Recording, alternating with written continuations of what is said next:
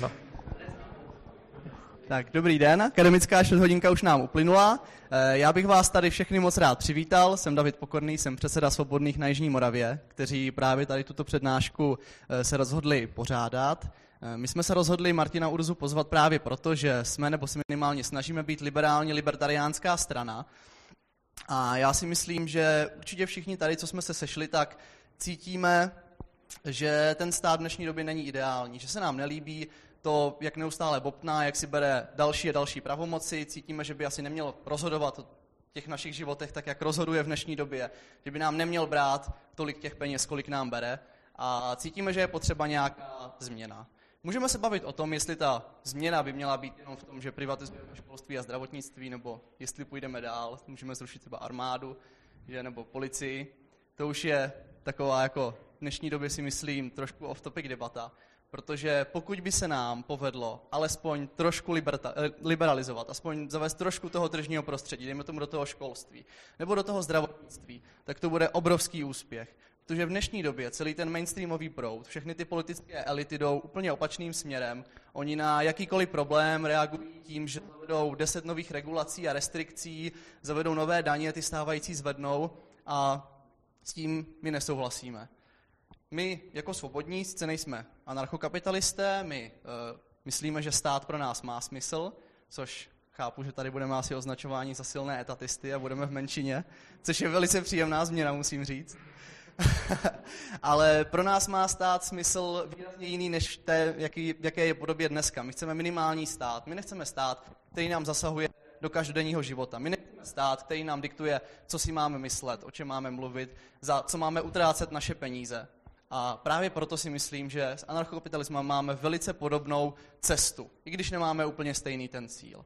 A proto bych vás chtěl, bych vás chtěl poprosit, abyste se zamysleli nad tím, jestli byste nás nebyli ochotní podpořit. My budeme velice rádi za každého příznivce, ještě radši budeme za každého člena, protože bojovat proti tomu etatismu není snadné, sami to asi nezvládneme a budeme velice rádi za každého liberálně smýšlejícího člena.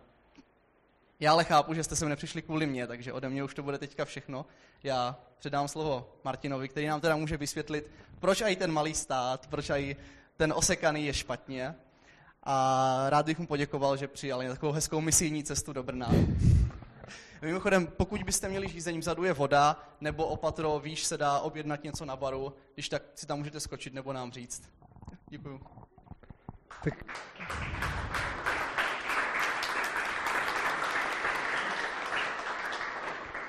Já vás zdravím a přeju dobrý večer.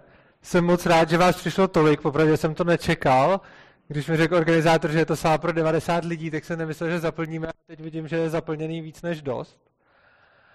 A já, mně se eh, líbí to, co tady říkal uh, předřečník můj, konkrétně On samozřejmě mluvil i třeba, že svobodný, že, jo, že jsou politická strana, což třeba, jak asi všichni vědí, politika není úplně moje cesta, ale myslím si, že je strašně důležitý, aby svobodomyslně smýšlející lidi, libertariáni spolu spolupracovali místo, aby spolu vedli války, protože je nás málo a protože stát se neustále rozrůstá a je obrovská škoda, je skvělé, když spolu minarchisti, tedy zastánci malého státu a anarchokapitalisti diskutují, to je naprosto super, ale je vždycky škoda, když mezi nimi vzniká nevraživost a nadávající z jedné strany do utopických snílků a z druhé strany do hnusných etatistů.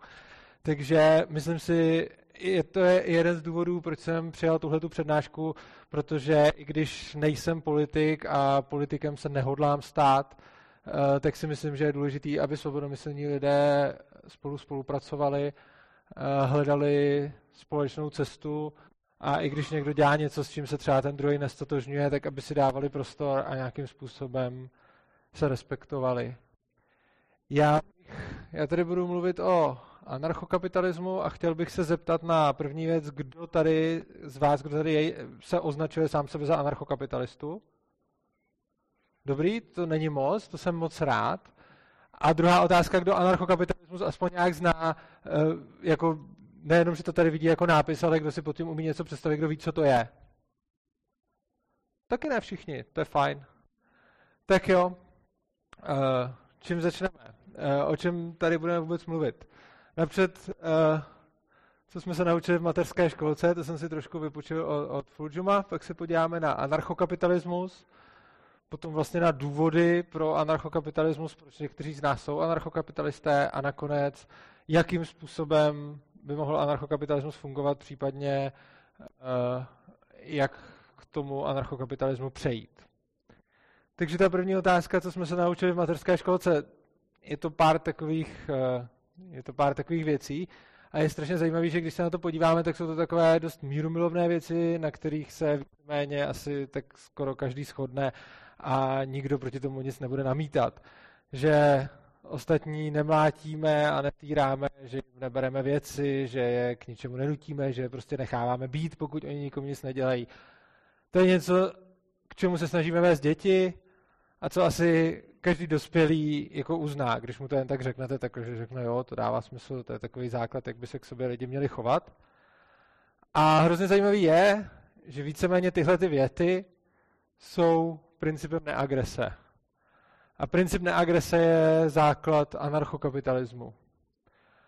A anarchokapitalismu jsou vlastně tyhle ty principy jenom dovedené do logického důsledku, že z nich teda nikdo nemá výjimku.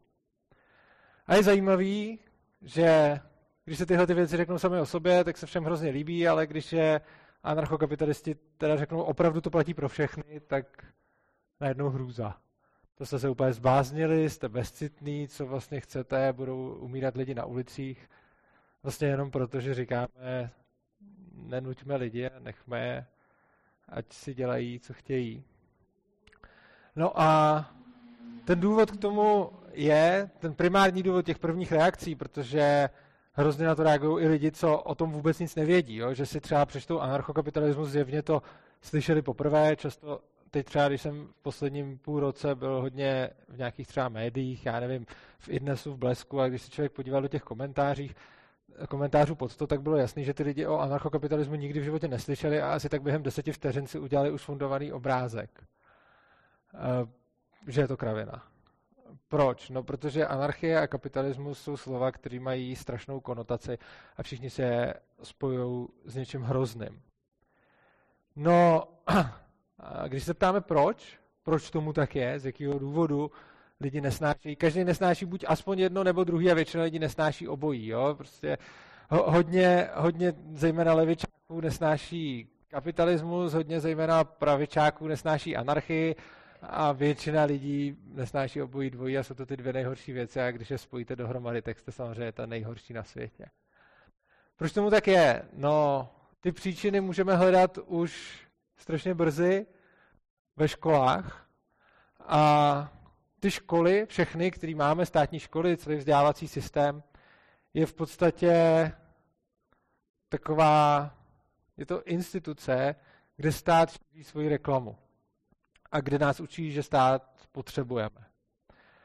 A děje se to tak, že se napřed naučíme ten stát uctívat a uznávat a potom až o něj můžeme nějak diskutovat nebo zjišťovat fakta. Jo, vzpomeňte si, že to, jakým způsobem funguje, já nevím, parlament, jakým způsobem se vybírají daně, eh, jak vůbec vypadá proces tvorby legislativy, tak tyhle ty všechny věci se dozvíte až dávno poté, co se naučíte, že máte mít úctu ke státní hymně, že vlajka je něco posvátného a co si v nějaké vlastivědě vybarvujete lipové lístečky. Jo? Takže vy se primárně naučíte k tomu státu mít nějakou úctu a až potom začnete uvažovat o tom, co je ten stát vlastně zač. Celý, celý ten vzdělávací systém je takhle postavený a všichni jsme tím prošli. A je zajímavý, že u všeho ostatního bychom měli jako velký vykřičník nad hlavou, kdyby nám někdo řekl, že před diskuzí o něčem musíme napřed projít jednostranou masáží. Jo, když cokoliv takového bude, tak, tak to bude divný. Jo? Ale u toho státu jediného je nám to vlastně je to tolerováno. A v důsledku toho etatismus, tedy víra ve stát, je nejrozšířenější náboženství světa. Etatistů je víc než křesťanů, víc než muslimů a jejich náboženství je o to nebezpečnější, že ho nikdo ani za náboženství neoznačuje. Přitom to má úplně všechny ty znaky.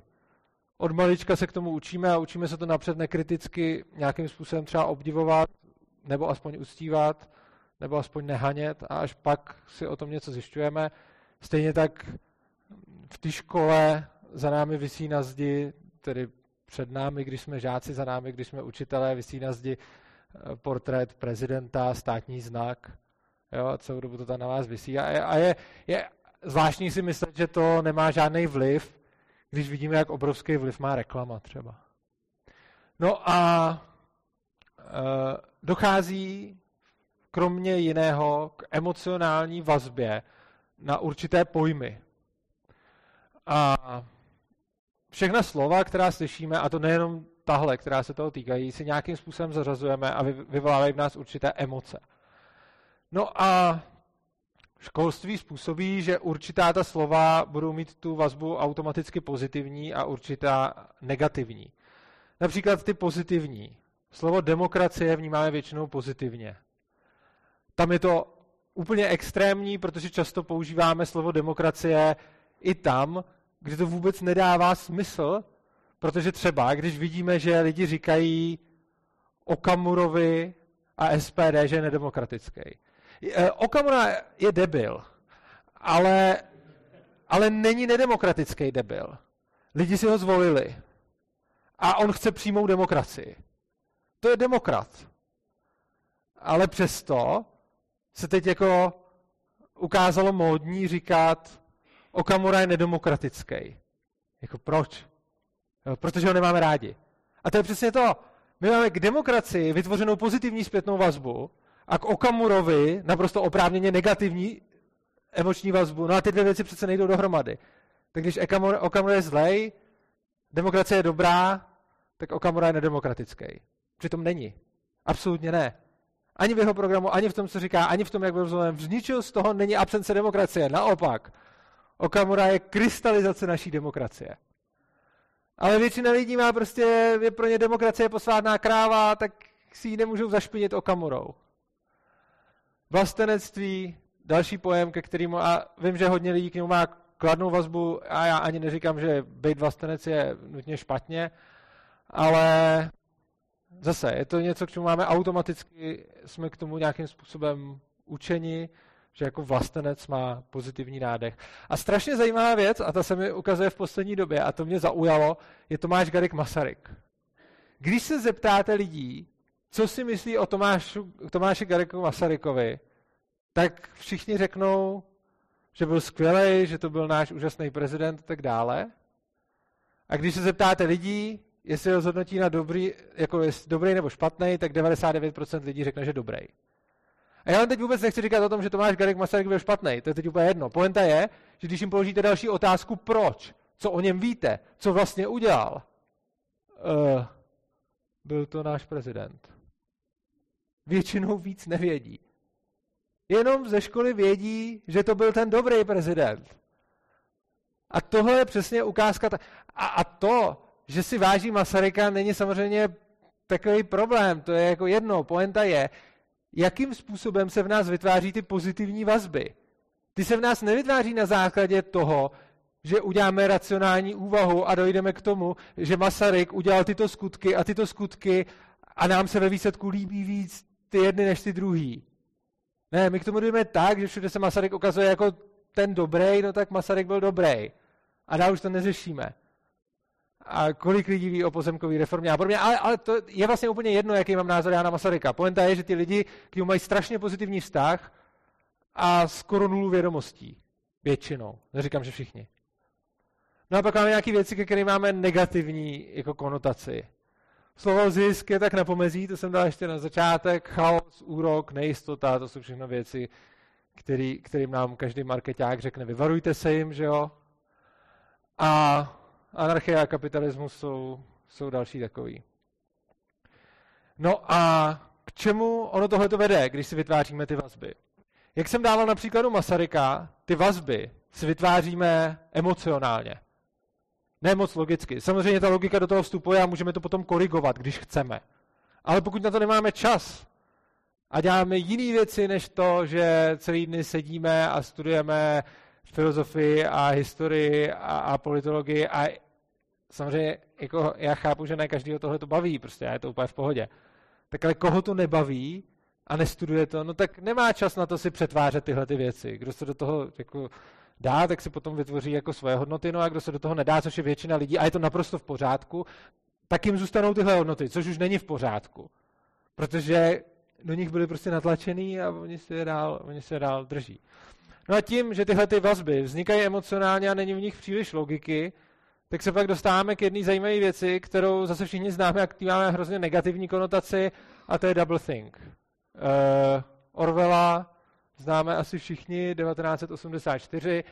Double think znamená abilita, je to schopnost věřit zároveň dvěma věcem, které se vylučují.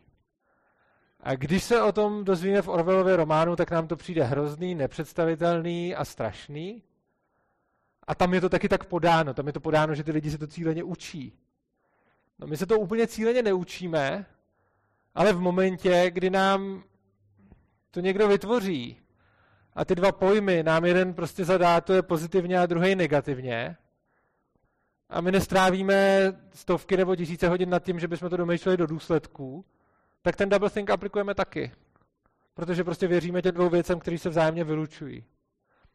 E, například, od malička všichni víme, že krást a loupit je špatný a že bychom lidem neměli brát jejich věci. Tohle je jedna věc, ke který jsme automaticky vedeni. Na druhou stranu potom stát může brát lidem jejich věci. Jo? A tohle to je něco, co prostě většina lidí si vůbec neuvědomí, a myslím si, že tak 90% lidí si vůbec neuvědomuje tenhle ten rozpor. Protože prostě krást a loupit je něco, co ten stát nedělá. To je prostě úplně jiná záležitost. A když jim řeknete, no jo, ale jak se vlastně vybírají daně, tak většinou ze začátku to úplně odmítají a řeknou, že daně se platí dobrovolně. To je nejčastější reakce. I když je to nesmysl, jako zjevnej. Následně po nějaký diskuzi ten člověk dojde k tomu, že to teda asi úplně dobrovolný není, ale ne, že by si řekl, no občas jo, ale je to výjimka, že si řekne, no jo, to jsem to něčemu věřil, ne, tak si řekne, no jo, ale ono by se to dalo nějak omluvit. A když chcete vymyslet omluvu, tak ji vždycky vymyslíte.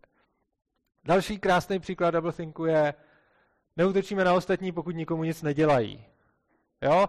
U těch daní si to lidi většinou obhájí, že prostě musíme vybírat daně, protože jinak by se stalo něco hrozného. Uh, neutočíme na ostatní, s tím všichni jako souhlasí, to jo. Na druhou stranu, když stát přijde s nějakou legislativou, který se někdo nepodřizuje, tak to je najednou v pohodě, že se na něj útočí. A ještě si všichni přisadí. Měl se držet zákona. A to nemusí být žádný zákon, který by nutně jako zachraňoval, jak se vždycky jako říká, že ten stát musí zachraňovat ty nejchudší a ty umírající a podobně. Ne, drtivá většina takového nedělá. Drtivá většina legislativů je, že nesmíte kouřit v hospodě a že olivový olej na stolečku restaurace musí být v originálním balení a nesmíte si ho přelejt do, do, do železné karafy, protože, protože je Evropská unie. Že? A kdo to udělá, tak na toho je v pohodě jako zautočit. A on musí zaplatit a když nezaplatí, tak si to z něj můžeme vzít fyzicky a lidi na to řeknou, no měl, měl spolupracovat. Jo, přitom je to typický příklad, kdy ten člověk nikomu nic nedělal a prostě byl donucen. Svoboda slova, další věc. Jo? Teď často říkáme, máme svobodu slova a typicky se to staví jako před rokem 89 tady svoboda, ne, svoboda slova nebyla, teď už tady je. No, to v podstatě z toho dělá takovou jako binární rovinu, jako by ta svoboda slova byla předtím ne, teď už ano. No ale to je celkem absurdní, protože zkuste si tady zahajlovat. Nesmíte. A všichni řeknou, no jo, ale to je něco jiného. No, to je úplně stejná svoboda projevu, jenom je zakázaný prostě něco jiného. Samozřejmě já neříkám, že teď máme stejně svobody projevu jako před rokem 89. Teď samozřejmě můžeme projevovat víc věcí, jsou zakázané jiné věci. Na druhou stranu není to tak, že bychom měli jako, že by to bylo, že předtím svoboda slova nebyla a teď je. Je to tak, že předtím byla omezená nějak a teď je omezená méně. Ale tohle se ve škole jako neučí. To se učí, že teď ji máme, předtím jsme ji neměli. No a pak oblíbený žij a nech žít, to je taky klasika, ke který se každý přihlásí a když to někomu řeknete, tak řekne, to je jako skvělé, skvělé krédo a tím bychom se měli řídit. No ale to je úplně přesně v rozporu s tím, co dělá stát, že jo. Jako žij a nech žít. Rozhodně ani omylem se neblíží tomu, co dělá stát, protože stát je celý postavený na tom, že zasahuje do životů lidí. Jo, to, to je prostě úplný kontradikci. No a tady vidíme jenom nějaký drobný příklad toho, jakým způsobem jsme schopni věřit dvěma věcem současně, které jsou v rozporu a potom nějakým způsobem vždycky zoufale hledat jakousi obhajobu, že to vlastně v rozporu není. No a anarchokapitalisti často štvou lidi tím, že konfrontují dohromady ty dvě věci a říkají, tohle přece nejde k sobě. A ty lidi to štve, protože oni tomu věří a přijde jim, že to jde k sobě. A když se o tom začne debatovat, tak ty lidi jsou stále víc naštvaný, protože stále víc zjišťují, proč by to k sobě taky jít nemuselo. No a pak dochází k nějaký jako zpětný racionalizaci, proč je to vlastně něco jiného. Jo, typicky, jako úplně nejklasičtější jsou ty daně.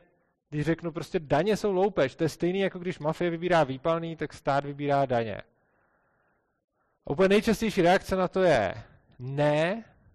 První reakce je, protože daně platíme dobrovolně, ale to je naprosto absurdní, protože na to stačí říct, no tak když by nebyly sankce, kolik by se asi vybralo daní, no tak ten člověk uzná, že asi je tak úplně dobrovolně neplatíme. Ale dobře, a vždycky přijde druhá, ale ten stát nám za to něco dává. No, jo, ten stát nám za to něco dává, ale to přece neopravňuje tu loupež. To by potom znamenalo, že když já vám k vám přijdu a něco vám vezmu a něco vám za to dám, takže to bylo OK. Jo, to, to přece nikde jinde, než u toho státu netolerujeme. Jo, a když řeknu tomu člověku tohle, tak pak si zase myslí něco dál, jo, ale je prostě vidět, že ty argumenty takhle loví prostě postupně a hlavně chce, aby to vyšlo tak, jak on potřebuje, aby to vyšlo. Jo, to, to je, že prostě když je jeden argument vyvrácený, tak jdeme rychle k jinému. Jo. Ono tohle to mimo jiné ukazuje, když máte člověka, který si vytvořil názor na základě argumentu a vy mu ten argument spochybníte, tak jeho reakce je, jo aha, teď se musím zamyslet, protože to jsem nečekal, to mi nedošlo, tak přemýšlím, zamyslím se a buď řeknu, no jo, to je pravda, anebo řeknu, no jo, tady mě napad ještě jiný argument. Ale ta typická reakce těch lidí, když o tom slyší poprvé, je, že když mi vyletíte ten jeden argument, tak oni okamžitě přijdou jako s jiným, jako kdyby to pokračovalo, ten, ten rozhovor, jo? Že, že prostě je vůbec nezarazí, že najednou něco, čemu věřili, bylo jinak. Jo? Prostě něco se jim vyvrátí a oni řeknou, no ale a něco úplně jiného. A pak už se to většinou nějakým způsobem začne cyklit. No a no to je potom taková zajímavá otázka, jak rychle dokáže někdo odmítnout něco tak složitýho. Jako bezstátní společnost, tohleto téma, když si představíte, tak to má nedozírný následky do úplně všech oborů. Jo, jako to, to musíte promyslet zdravotnictví, školství, soudnictví, policii, to, to je úplně strašně moc jako věcí. A o, z mý osobní zkušenosti já si myslím, že to jako velmi rychle, povrchně to jde udělat za desítky hodin a jako fakt si na to utvořit nějaký názor, mě to trvalo určitě stovky hodin.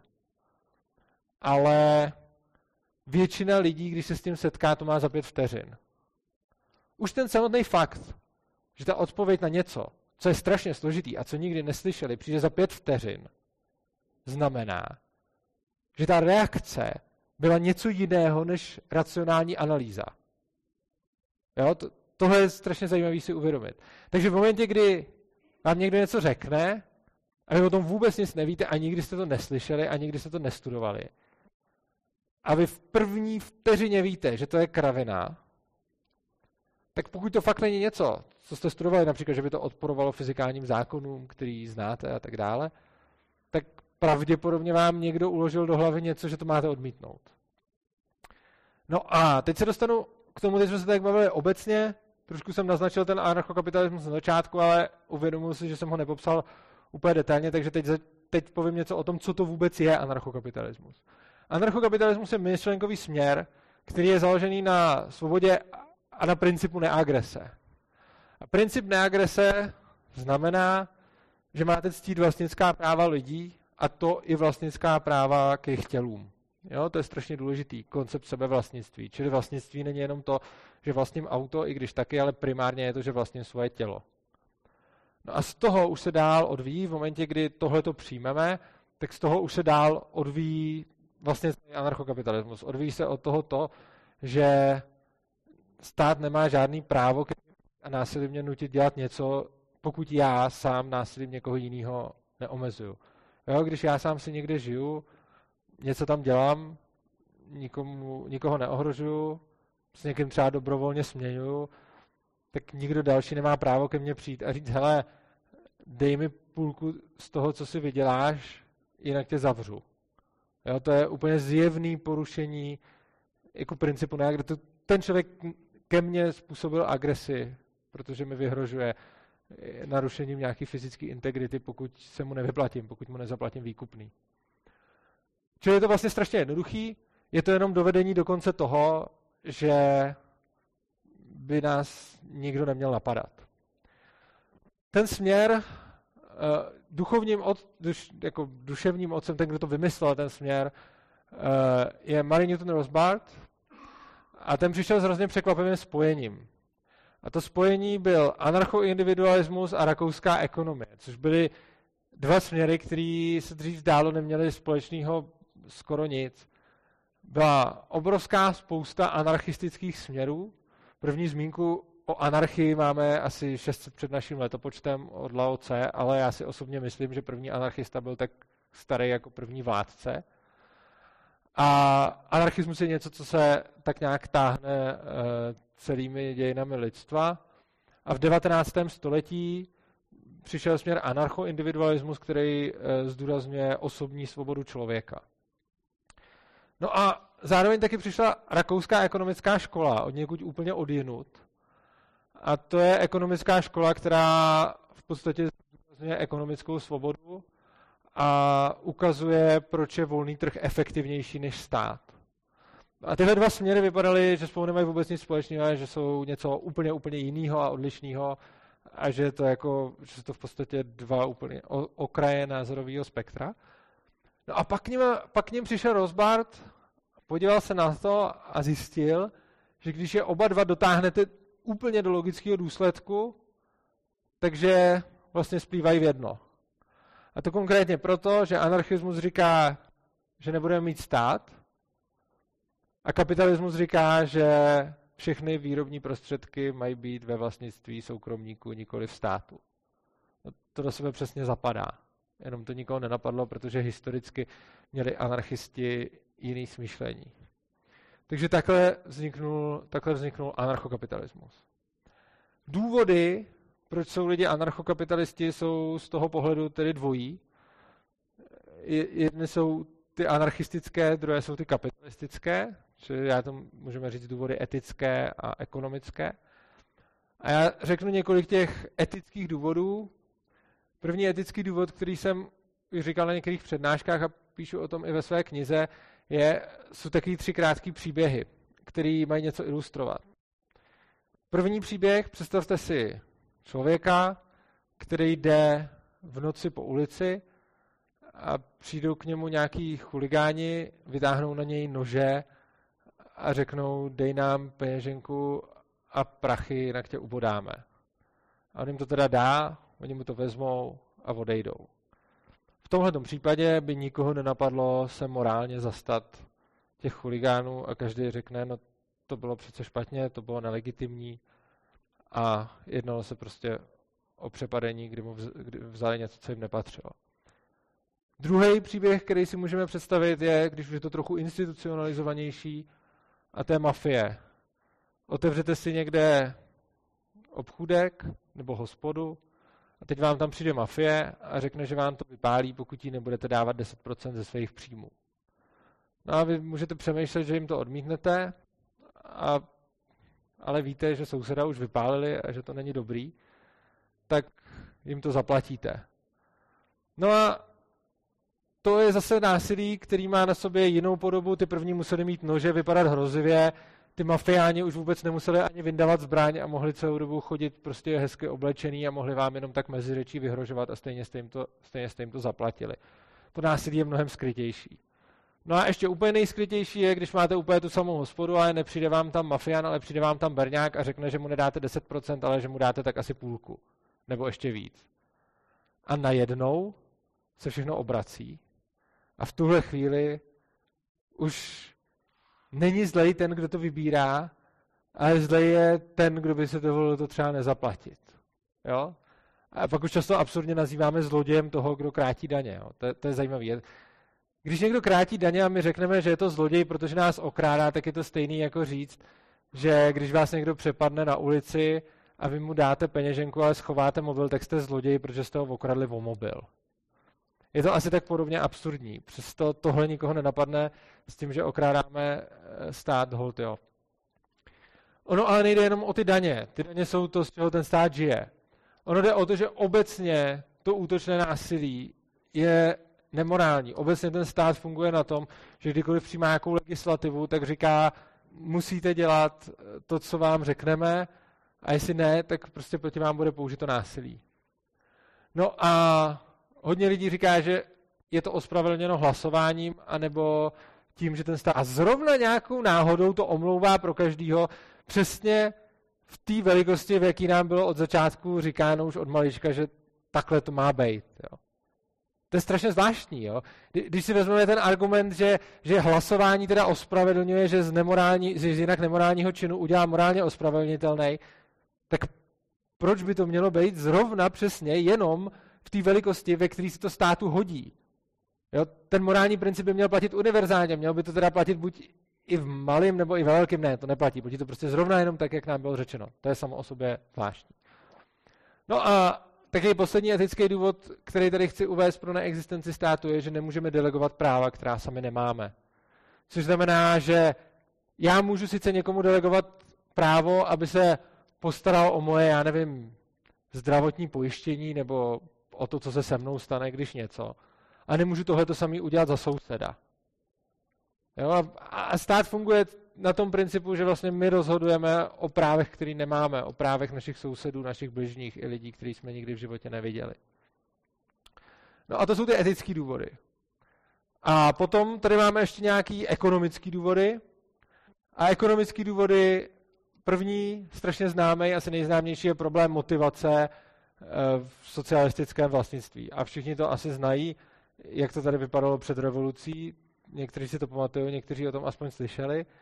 A prostě všechno se rozkrádalo, protože všechno bylo všech a protože nic nebylo ničí a protože i když ten člověk strašně moc makal, tak si moc nepolepšil, možná trošku.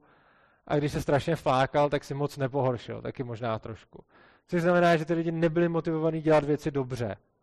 To všichni známe a většina lidí si myslí, že kvůli tomuhle a rozkrádačkám eh, byl socík neefektivní. To je do jisté míry pravda, ale zdaleka to není ten hlavní důvod, i když je to ten nejznámější. Ten hlavní důvod je nemožnost ekonomické kalkulace v centrálním plánování. Co to je? Tohle, tohle je prostě nás strašně důležitý pojem, který v podstatě plně vysvětluje, proč socialismus nefungoval a fungovat ani nemůže. A bohužel je to strašně často opomíjeno a neustále se snažíme předstírat, že to neexistuje. Konkrétně jakým způsobem my můžeme rozhodnout o nějakým vzácném statku. Řekněme, že tady ve městě budeme mít budovu. A o té budově bude rozhodovat stát, město, to je jedno, úředník. A ten úředník bude muset určit, na co tu budovu použije. Teď předpokládejme úplně nejčestnější lidi všude. Jo? I za tak, to právě ukazuje. Ta motivace ukazuje, proč lidi nejsou čestní. Tohle říká, i kdyby čestní byli, tak to stejně k ničemu nebude a moc to nepomůže. Máme nejčestnějšího úředníka, takže o té budově nerozhodne tak, že se nechá uplatit. Máme nejčestnějšího úředníka, který se fakt snaží zjistit, k čemu by tu budovu měl využít. A přijde za ním jedna skupina a řekne, hele, my jsme tam hrozně chtěli knihovnu. Přijde druhá skupina a řekne, hele, my tam hrozně chceme kancel. A další skupina řekne, my tam chceme jako obchody. A teď on neví, co s tím udělat a co jako může. On může o tom nechat třeba hlasovat, protože fakt chce zjistit, co si ty lidi myslí. Jenže hlasováním on sice zjistí, co třeba většina chce, ale za prvý nezjistí, jak moc to chtějí. A to i kdyby dal možnosti, jako chci to hodně, chci to málo a tak, tak ty lidi jako často, prostě když tam něco chci, tak samozřejmě tam dám, že to chci co nejvíc, že jo, prostě, když ty zbylé možnosti nechci, aby, aby to to... A za druhý, i kdyby teda ty lidi byli čestní, tak on ani neví, v jakém okruhu o tom má rád hlasovat. Pochopitelně, když o tom budou hlasovat jenom ty bloky okolo, tak ty by tam asi docela chtěli ten obchod, protože tam budou chodit nakupovat. Zatímco, když o tom dá hlasovat celý velký město, tak ty tam budou třeba spíš ty kancly, protože chtějí třeba nějaký pracovní místa nebo něco takového. A teď jako, co udělat s dvouma hlasováníma? Jedno hlasování lokální výjde, že to má být rozhodně obchod, a druhý hlasování mnohem větší výjde, že to má být třeba knihovna. Co s tím? No, těžko říct. A ten problém je v tom, že lidské preference jsou individuální a my je takhle neumíme porovnávat. A tohle to je ten problém nemožnosti ekonomické kalkulace. A ať vymyslíte jakýkoliv způsob, tak to prostě moc nefunguje.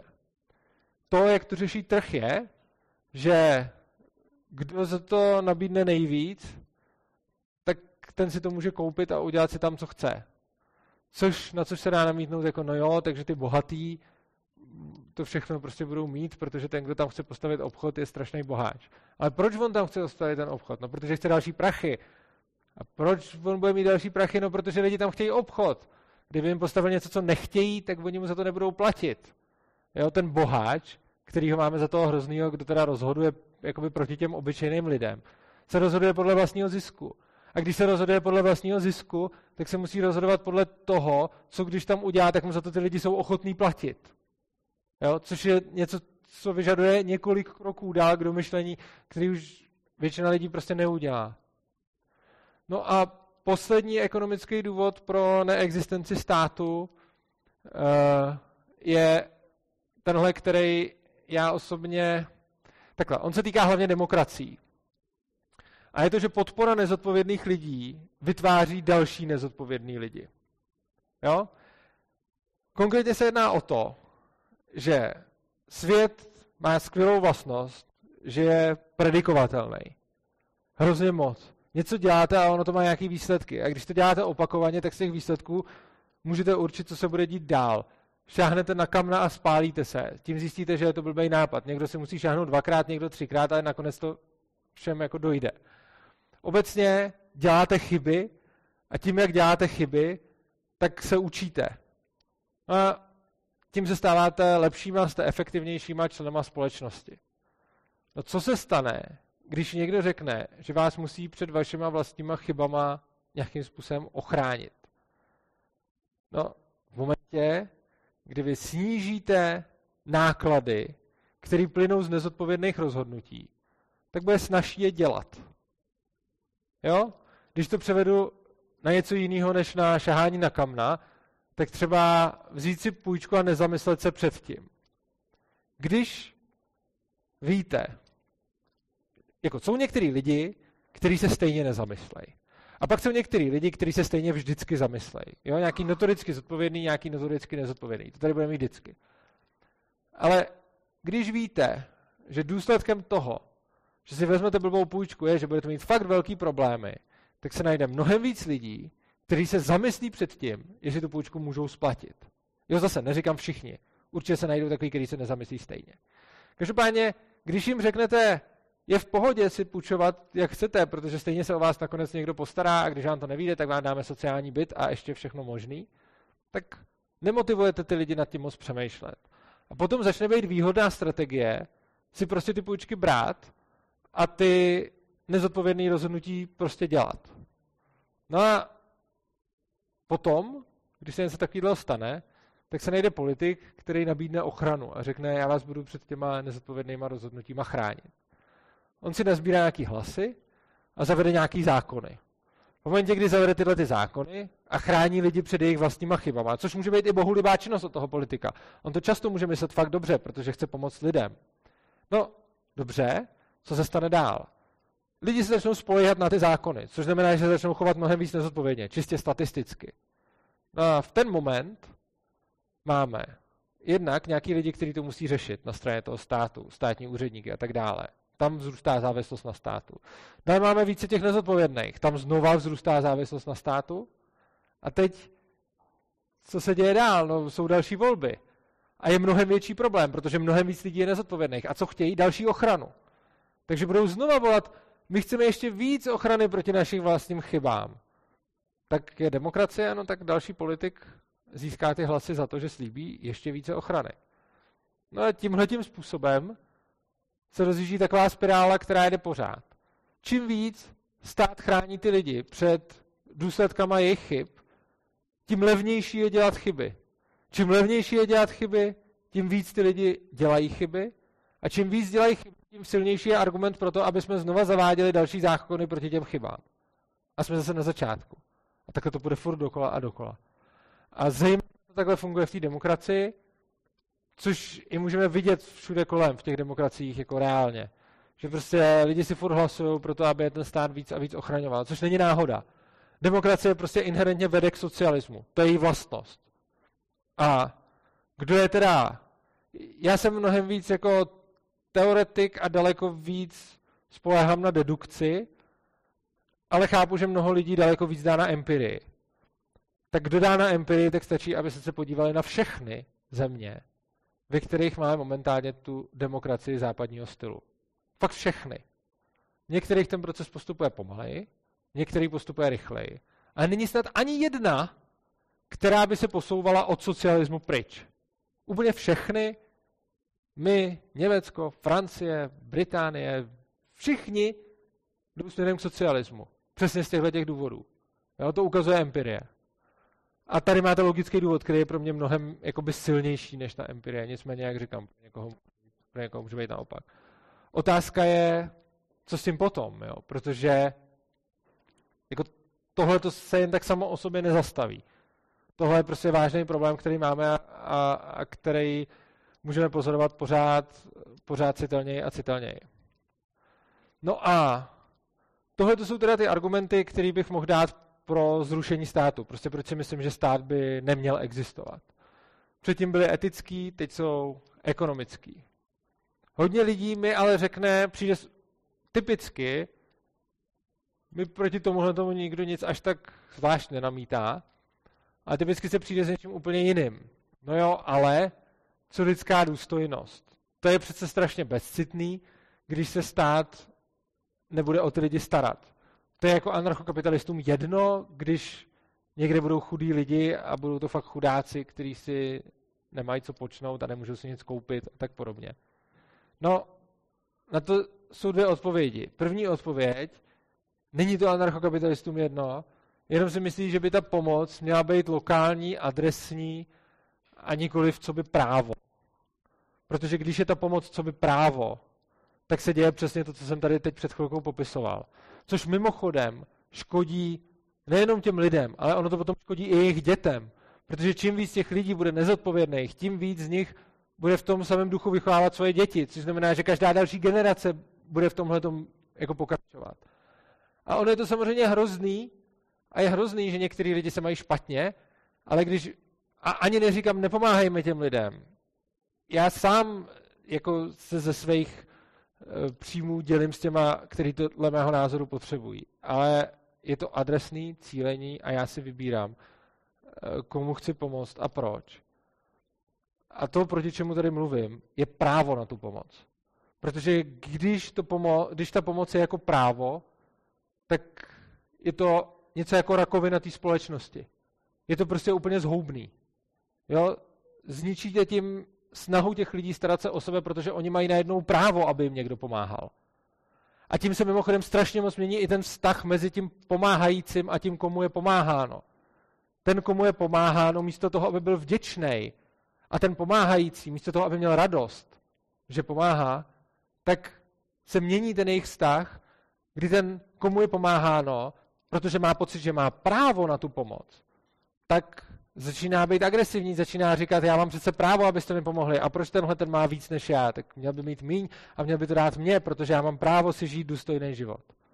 No a naopak ten bohatý zase, místo aby měl radost z toho, že někomu pomáhá, tak říká, že to je hrozný, tady mě oškubávají a často se potom tím terčem té kritiky, a to je strašně zajímavý, často stávají ty příjemci té pomoci a nikoli ten stát, který tu pomoc bere.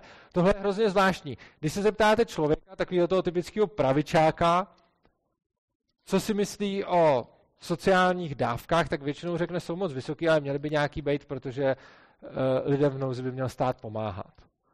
No dobře, ale potom mu řeknete, podívejte se, tady ty, ty lidi nepracují a jsou na dávkách. A on řekne, a to je hrozný, oni zneužívají těch dávek. Jak zneužívají?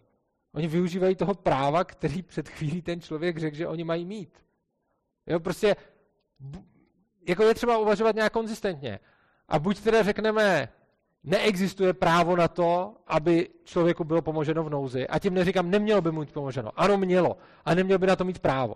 Ale v momentě, kdy takový právo existuje, no tak pak, když je ten člověk v nouzi, no tak jenom čerpá to právo. Pak ho nezneužívá, ale prostě využívá svého práva. A bohužel každý tohleto pozitivní právo, to, že někdo něco dostane, na druhé straně znamená útlak. A to je bohužel bez debaty, protože když chceme někomu něco dát, tak ten stát to nezhmotňuje jen tak magicky od on to musí někomu napřed vzít.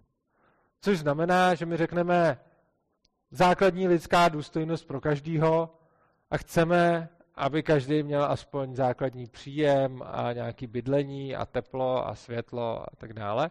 A tohle je právo každýho. No tak potom musí někde jinde existovat nějaký mechanismus, který někoho nutí, aby to právo vyplňoval a aby to těm lidem dával.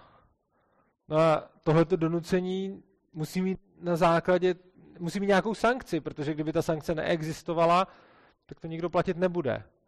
No a výsledek je, že ta sankce je typicky vězení a to teda znamená, že ty lidi, když to nezaplatí, tak je strčí někam do klece.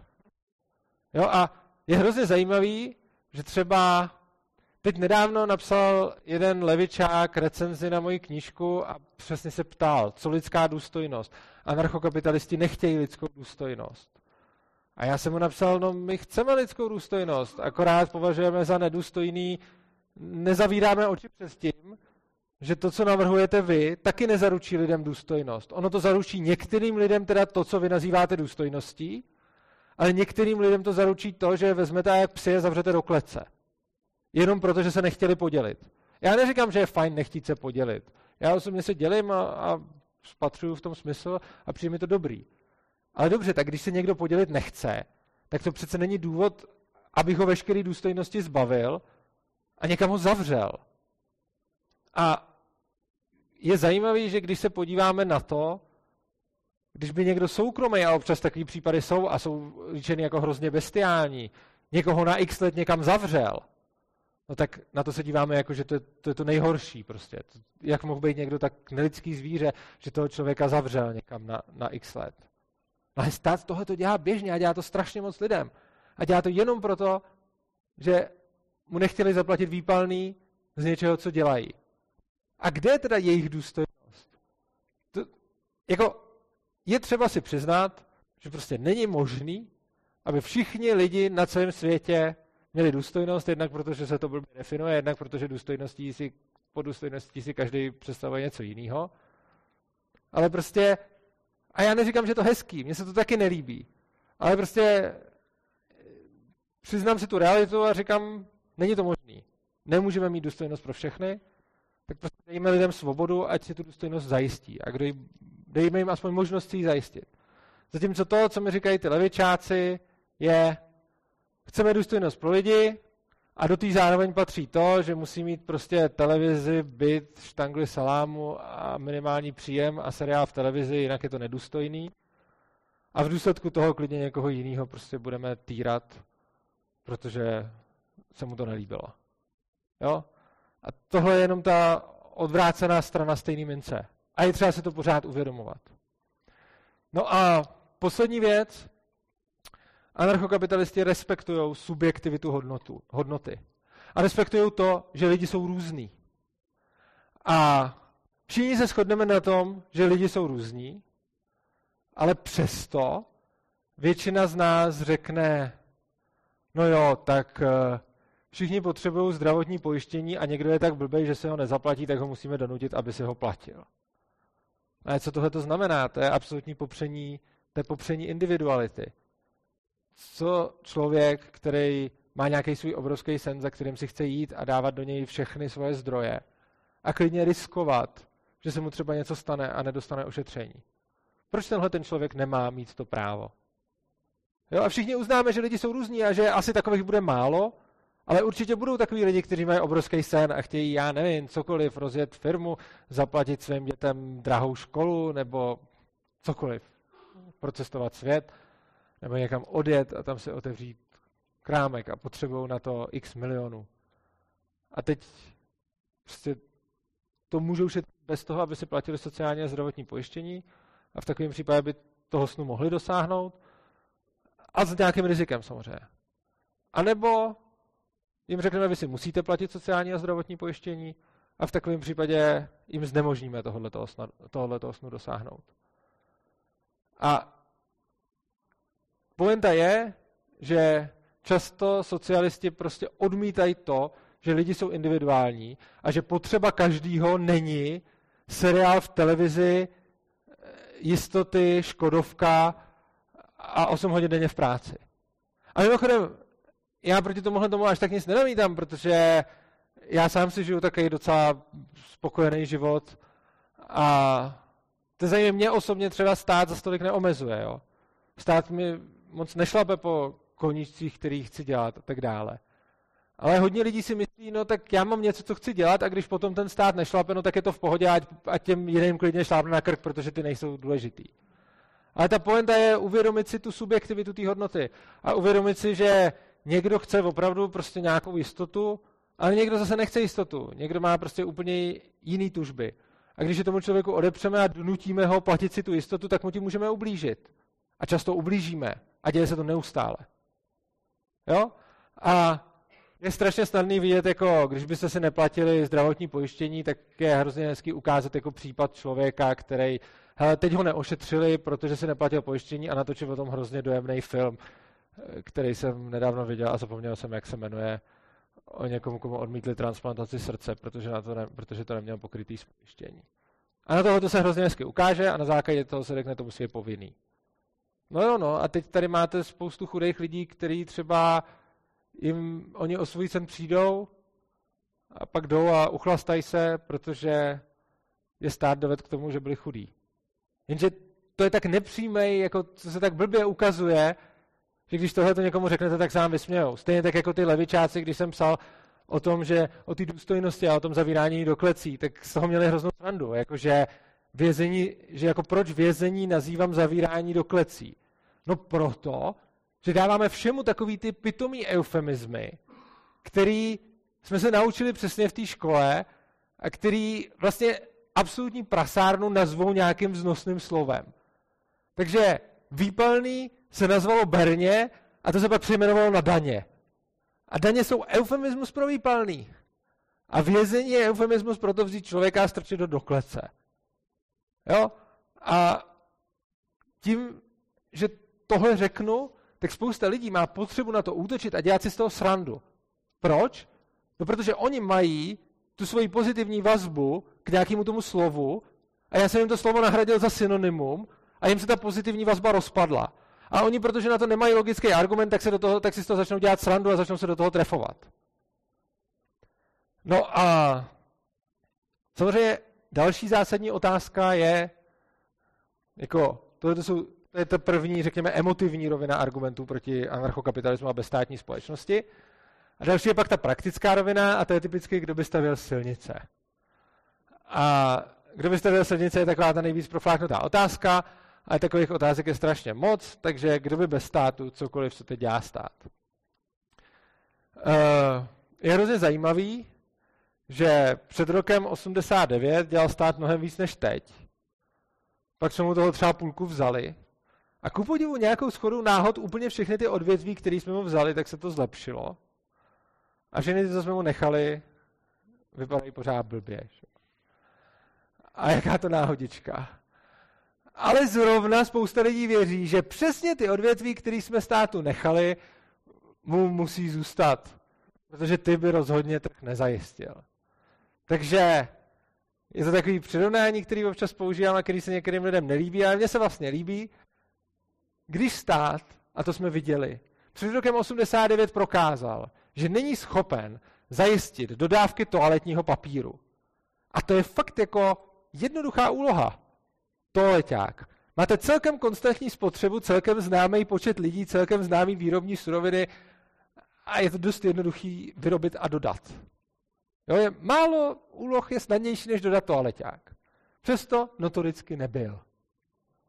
No a jak my můžeme věřit, že instituce, která není schopná zajistit toaletní papír, správně zajistí takovou věc jako třeba vzdělávání? To je úplně absurdní. Jo, a, a není to jenom ten jak jsou to úplně všechny ty služby, které dřív poskytoval stát, bylo to hrozný, byly pořadníky, pak se to dalo do rukou trhu, všechno, všechno to najednou šlo strašně moc nahoru, všechno se to hrozně zlepšilo. A přesto věříme tomu, že ty věci, které má stát. A dřív jsme věřili tomu i u, u těch věcí, které měl dřív stát. A to jsme, toto bylo vidět i třeba na západě. Jo. Já si pamatuju někdy v roce asi 90 nebo takhle, byla prostě v televizi nějaká debata, kdy se nějaký politik seriózně obával o to, že když uděláme eh, jako síť potravinových obchodů, když nebude stát zajišťovat potravinářství, takže nebude co jíst, protože si všichni otevřou butiky a my všichni umřeme hlady. A ten člověk to zcela seriózně namítal a lidi to brali jako zcela seriózní námitku a uvažovalo se o tom, jestli třeba nezachovat tu síť těch obchodů s potravinama, protože je to přece základní potřeba a to musí dodávat stát. Pak se to tak neudělalo a vidělo se, že to tržně funguje mnohem líp, i když nikdy není garantováno, že tam bude obchod. A on tam je, protože lidi chtějí zisk. No a ono to prošlo, protože dřív bylo vidět na západě, eh, že to tak prostě funguje. A ono to platí obecně. Zase, teď jsem mluvil trošku pro empiriky. Pro mě je tohle trošku těžký, protože mám zkušenost, že většina lidí je empiriků a většina lidí radši vidí příklad a ten ho přesvědčí víc, než teorie, jak to funguje zatím. Já spíš zkoumám, jak to funguje zatím a to jsou pro mě ty hlavní argumenty. Takže obecně platí, že když je po něčem poptávka, tak vznikne nabídka. Jo, když máte něco, co lidi chtějí a potřebují, tak, se na, tak za to jsou ochotní platit. Když se to nejsou ochotní platit, tak to zjevně nepotřebují a nechtějí dost, protože chtějí jiné věci, za které jsou ochotní platit. Jo, tohle je celkem jednoduchý. Máte nějaké potřeby, máte nějaké peníze. Tak logicky platíte za to, co potřebujete nejvíc, napřed, a co vám zbyde, platíte za to, co potřebujete míň a míň a míň a tak dále. No a logicky, když se něco neuživí, tak to znamená, že je to na žebříčku těch potřeb těch lidí někde až dole a nemá to ty první místa. Protože když to má ty první místa, tak jsou za to ochotní platit. A když jsou za to ochotní platit, tak se na tom dá vydělat. Takže prostě obecně je fakt, že když něco lidi potřebují a chtějí a všechny ty služby, když se říká, a co kdyby tohle a kdo by zajišťoval, když to ty lidi potřebují, tak se to zaplatí. A když se to zaplatí, tak to někdo bude poskytovat, protože na to může vydělat. A když se to nezaplatí dost, tak to znamená co? No, tak to znamená, že ta věc spotřebovává víc vzácných zdrojů, než kolik těm lidem dává užitku. A že místo toho radši chtějí něco jiného. Jo, nesmíme zapomínat, že žijeme ve světě omezených zdrojů. Takže ono to není tak, že prostě něco dáme a ono to jenom přibude a nic. Všechno, co ten stát někomu dá, nebo co prostě tady postavíme a tak, tak to ubere zdroje někde jinde a nemůže místo toho vzniknout něco jiného. A když řekneme, hele, lidi si nejsou ochotní tady složit na plavecký bazén, tak jim ho tam musíme zadotovat, tak to víceméně znamená následující. Lidi mají tady nějaké potřeby a tady někde dole mají plavecký bazén. Protože prostě mají důležitější věci na práci nebo něco, co chtějí víc. Protože tady mají dovolenou, vzdělání, jídlo a, a tak dále. A tady někde dole je plavecký bazén. Tím, že řekneme, dejte nám daně a my z toho zadotujeme plavecký bazén, vezmeme ten plavecký bazén ze spora té pyramidy potřeb, šoupneme ho nahoru, přidáme na to cedulku Evropské unie a, a dobrý. Jako. Ale už nikdo nemluví o tom, že někde dole z té pyramidy zase něco vypadlo místo toho. Jo, takže se postavil ten bazén, ale místo toho nevzniklo něco jiného, co ty lidi chtěli víc. Jak vím, že to chtěli víc? No, kdyby chtěli víc ten bazén, tak není třeba na něj vybírat dotace, ale oni by se na něj složili. Jo, to je celkem, celkem prostý. Fakt je, že ten volný trh přesně z tohoto důvodu nelze dost dobře predikovat. Takže kdykoliv se mě zeptáte, a kdo by na trhu stavěl silnice, jak by fungovalo právo, jak by fungovalo tohle a tamto, jak by fungovalo vzdělávání a zdravotnictví, a jsou to nejčastější otázky, které jsou na mě směřované, tak Já dávám možnosti, jak by to hypoteticky mohlo fungovat. Je to vždycky nějaká možnost. Je velká šance, že miliony podnikatelů po celém světě by to vymysleli mnohem líp než já teď. Protože kdybyste se mě před 20 lety jak bude fungovat komunikace, tak zdaleka neřeknu nic tak úžasného jako dneska. A řeknu vám něco mnohem horšího. A dává to smysl, protože já jsem jeden a když se tím budou zabývat miliony lidí, kteří se to budou snažit udělat dobře, tak to udělají určitě mnohem líp, než já to vymyslím. No a kdyby ten trh totiž šlo predikovat, tak by ho taky bylo možné centrálně naplánovat. Ono, ta krása toho trhu není v tom, že on by nějak magicky líp věděl, než ten úředník, co má dělat. Tam jde o to, že oni všichni lidi to ví, takhle, většina lidí to ví blbě.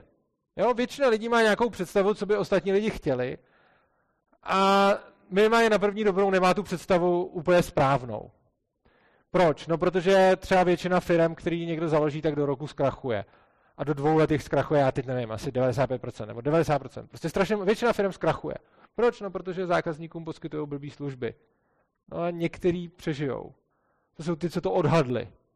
Jo a když to člověk zkusí hodněkrát, tak si časem najde to, co, to, co dělá dobře. Že jo? Protože zkusí podnikat v tomhle, tomu nevíde, tak zkusí v tomhle, tomu nevíde, pak se nechá zaměstnat, třeba tam mu to vyjde, nebo zkusí jako ještě jiný podnikatelský sektor, nebo jiný přístup, nebo jiný nápad a jednou mu to časem vyjde. Ta krása je v tom, že ono mu to vyjde, když začne vydělávat. Když začne vydělávat, tak je to signál od těch lidí, jo, teď to děláš dobře a dáváš nám něco, co chceme. Super. Stát není primárně, nebo on někdy i je, ale řekněme, i kdyby úředníci byli stejně chytrý, jako všichni ostatní, což bych řekl, že průměrně nevím, ale řekněme, že jsou. Řekněme, že úředníci dokážou stejně dobře predikovat trh jako, všich, jako každý jiný člověk.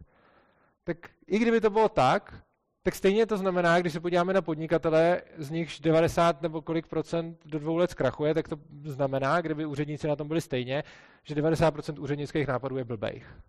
A že 90% těch věcí, které úředníci navrhnou, se dají udělat líp. Což pravděpodobně je pravda. Ono to i tak jako vypadá, když se podíváte na Českou poštu a nejenom tam.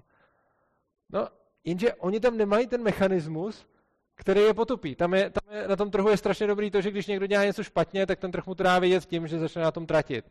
A buď zkrachuje, nebo je donucený to změnit. Jo? To je taky typický, že ten člověk nemusí až úplně zkrachovat. On může něco dělat špatně, vidí, že prodělá, tak zkouší dělat věci jinak a když se začne dělat tak, jak vydělá, tak v tom bude pokračovat a lidi ho budou oceňovat. A ten úředník vůbec nemá, ten je úplně slepej. Ten úředník nemá žádný takovýhle nástroj, kterým by mohl zjistit, dělám to dobře nebo dělám to špatně. Jo, on prostě něco dělá a ono to má nějaký výsledky. A je, to, je to úplně prostě jako si zavázat v oči, začít kolem sebe střílet a doufat, že se trefíme do terče. Jo. Prostě nefunguje a úplně stejně tak nefunguje ten úředník, který nemá vůbec žádnou zpětnou vazbu, něco plánuje a nejde mu to. A Určitě po přednášce se ještě nějaký ty jednotlivé dotazy. Každopádně bych rád řekl, že ta různá odvětví, já nemám v jedné přednášce, protože tohle není nějaký cyklus, úplně čas na to, abych řešil všechny ty, aby jsme se tady dostali na téma školství a obrany a soudnictví a tak dále. Koho to zajímá, tak nabízím dvě možnosti. Možnost první, eh, měl jsem o tomhle všem přednášky v Paralelní polis a záznamy z nich mám na svém YouTube kanálu. Je to kanál Svobodného přístavu, tam najdete Anarchokapitalismus Polis, takový playlist, a tam je seznam, já nevím, 20 přednášek a tam si můžete vybrat téma, který vás zajímá, na každý vám třeba dvouhodinovou přednášku o tom, jak by třeba mohlo to vypadat volnotržní zdravotnictví nebo něco takového. Možnost druhá, napsal jsem o tom knížku, kde tyhle ty věci rozebírám, ty knížky mám tady a můžete si je ode mě po přednášce koupit, jedna stojí 300 pade. Takže buď si můžete koupit knížku, nebo si to můžete zadarmo pustit na YouTube, jak, jak vám je libo. No a dál se podíváme na, řekněme, už poslední téma, protože je horko, tak jsem se snažil tu přednášku zkrátit a docela do hodina, tak ještě chvilku. Uh, jakým způsobem uh, se dostat k anarchokapitalismu? To je strašně důležitý a lidi se často ptají prostě, co s tím? Tak řekněme, že anarchokapitalismus ano, co uděláme. První špatný, hodně špatný nápad je revoluce. A je to špatný nápad z jednoho důvodu. Představme si, že by anarchokapitalisti ovládli nějakou silovou moc, třeba policii, armádu a podobně. Ona je to dost absurdní představa, ale i kdyby. Řekněme, že by se povedla nějaká prostě skvělá revoluce, kdy najednou anarchokapitalisti získají moc. A co s ní budou chtít udělat? Budou chtít nastolit svůj skvělý anarchokapitalismus. No, buď se zachovají v souladu s tím anarchokapitalismem a udělají to, že dají těm lidem svobodu. A řeknou, už nemáme stát, dělejte si, co chcete. Co udělají ty lidi? Jako první založí si stát. Takže to nebylo asi úplně dobrý. A zase jsme se mohli odpustit celou tu revoluci. Pak je druhá možnost, a tak se zachovali zatím v dějinách všichni revolucionáři, uchopili tu moc a řekli, a teď budete dělat to, co vám řekneme. No jo, jenže ono tohle to jde v některých případech. Ono, když chcete čistší rasu, tak tomu můžete lidi násilím donutit. Když chcete e, zničit kulaky, tak je můžete, tak je můžete rozkulačit. E, když chcete, já nevím, i k té demokracii můžete lidi donutit. Vlastně ke všemu můžete lidi donutit. K čemu nemůžete lidi donutit je ta svoboda, protože když jim zakážete, aby si udělali stát a řekněte, můžete dělat, co chcete, jenom máte zákaz si zakládat stát. V tu chvíli, kdy tohle řeknu, tak jsem se sám stal státem. Protože jim nutím dělat něco, co nechtějí. A tohle je problém. A tohle je taky důvod, proč otázka, jako jestli by bylo OK nastolit anarchokapitalismus krvavou cestou a revolucí, je úplně špatná. Ono je úplně jedno, jestli by to bylo OK. Ono by to hlavně nešlo. To prostě není možný. Jo, prostě v momentě, kdy převezmete moc, tak jednáte v absolutním ostrém rozporu s tím, o čem anarchokapitalismus je. A tím pádem to přestane dávat smysl a přestanete dělat to, co jste chtěli dělat. A v podstatě svýma prostředkama popřete svůj cíl. Jo, takže v momentě, kdy dáte lidem svobodu a kdy většina lidí chce stát, tak budete mít stát. A když jim zakážete, tak jim berete tu svobodu, což je v podstatě neřešitelný problém. A je to důvod, proč není možný anarchokapitalismus nastolit nějakou revolucí a proč se rozhodně musíme vyvarovat všem pokusům být v zárodku lidem, kteří přemýšlí o tom, jak by to bylo super vystřílet všechny ty policajty a tak dále. Nebylo by to super, protože by to nefungovalo a dopadlo by to úplně stejně, jako dopadly všechny revoluce v dějinách, což znamená, nakonec ten revolucionář začal dělat všechno, aby chránil tu svoji revoluci a musel to krvavě dál potlačovat. Dobře, tak jsme si řekli, co ne a co nefunguje. A teď si můžeme teda říct, co funguje, i když blbě. A to nějaká mírumilovná cesta. To, co nám stálo za překážku v tom prvním bodě bylo, že jsme říkali, když dáme lidem svobodu, tak si založí stát. Proč by to udělali? No, protože ho teď chtějí. A co my musíme udělat? Vysvětlit jim, že ten stát není úplně dobrý. Takže ukazujeme lidem, že ten stát nepotřebují. Vysvětlujme jim to. A ten dobrý krok by bylo začít tím školstvím, protože to školství je ta instituce, ve který vlastně, teď úplně bez ohledu na to, jestli se mýlim nebo jestli mám pravdu, fakt je, že ta škola šíří ten režim. Každý režim sám sebe propaguje v tom školství. A demokracie není výjimkou. A úplně stejně, jako se ve školách učil dřív marxismus, leninismus, tak teď máme občanskou výchovu. Jo, a víte co, marxismus, leninismus je typická negativní konotace, to zní blbě, ale občanská výchova. A teď se zamyslete na těma slovama, co to je? Výchova k občanství. Jo, ten, je to současný režim, který sám sebe replikuje do těch nejmladších. A dělá to úplně každý režim. Každý režim replikuje sám sebe tímhle způsobem a je zajímavý, že většina těch režimů se strašně moc vymezuje proti tomu, když to dělají ty ostatní režimy a říká, jaká je to hrůza, ale sami to dělají taky. Jo, takže teď si ukazujeme na to, jak bylo hrozný, když se děcka ve škole učili o vedoucí roli KSČ. A dneska je úplně v pohodě, že v článku 2 listiny základních práv a svobod a v článku 9 ústavy máme to samé o demokracii dneska. Jo? Je to, je to vlastně to tež. Jako, liší se to jenom v tom, že se vyměnila ta ideologie. Že dřív ústava ukotvovala že vedoucí roli má KSČ a dneska ústava ukotvuje, že jsou to demokratické hodnoty. Nazdar. Každý ten režim se tímhle tím způsobem prostě sám pojišťuje, zvětšňuje a je uznávaný vlastně za, za dobrý.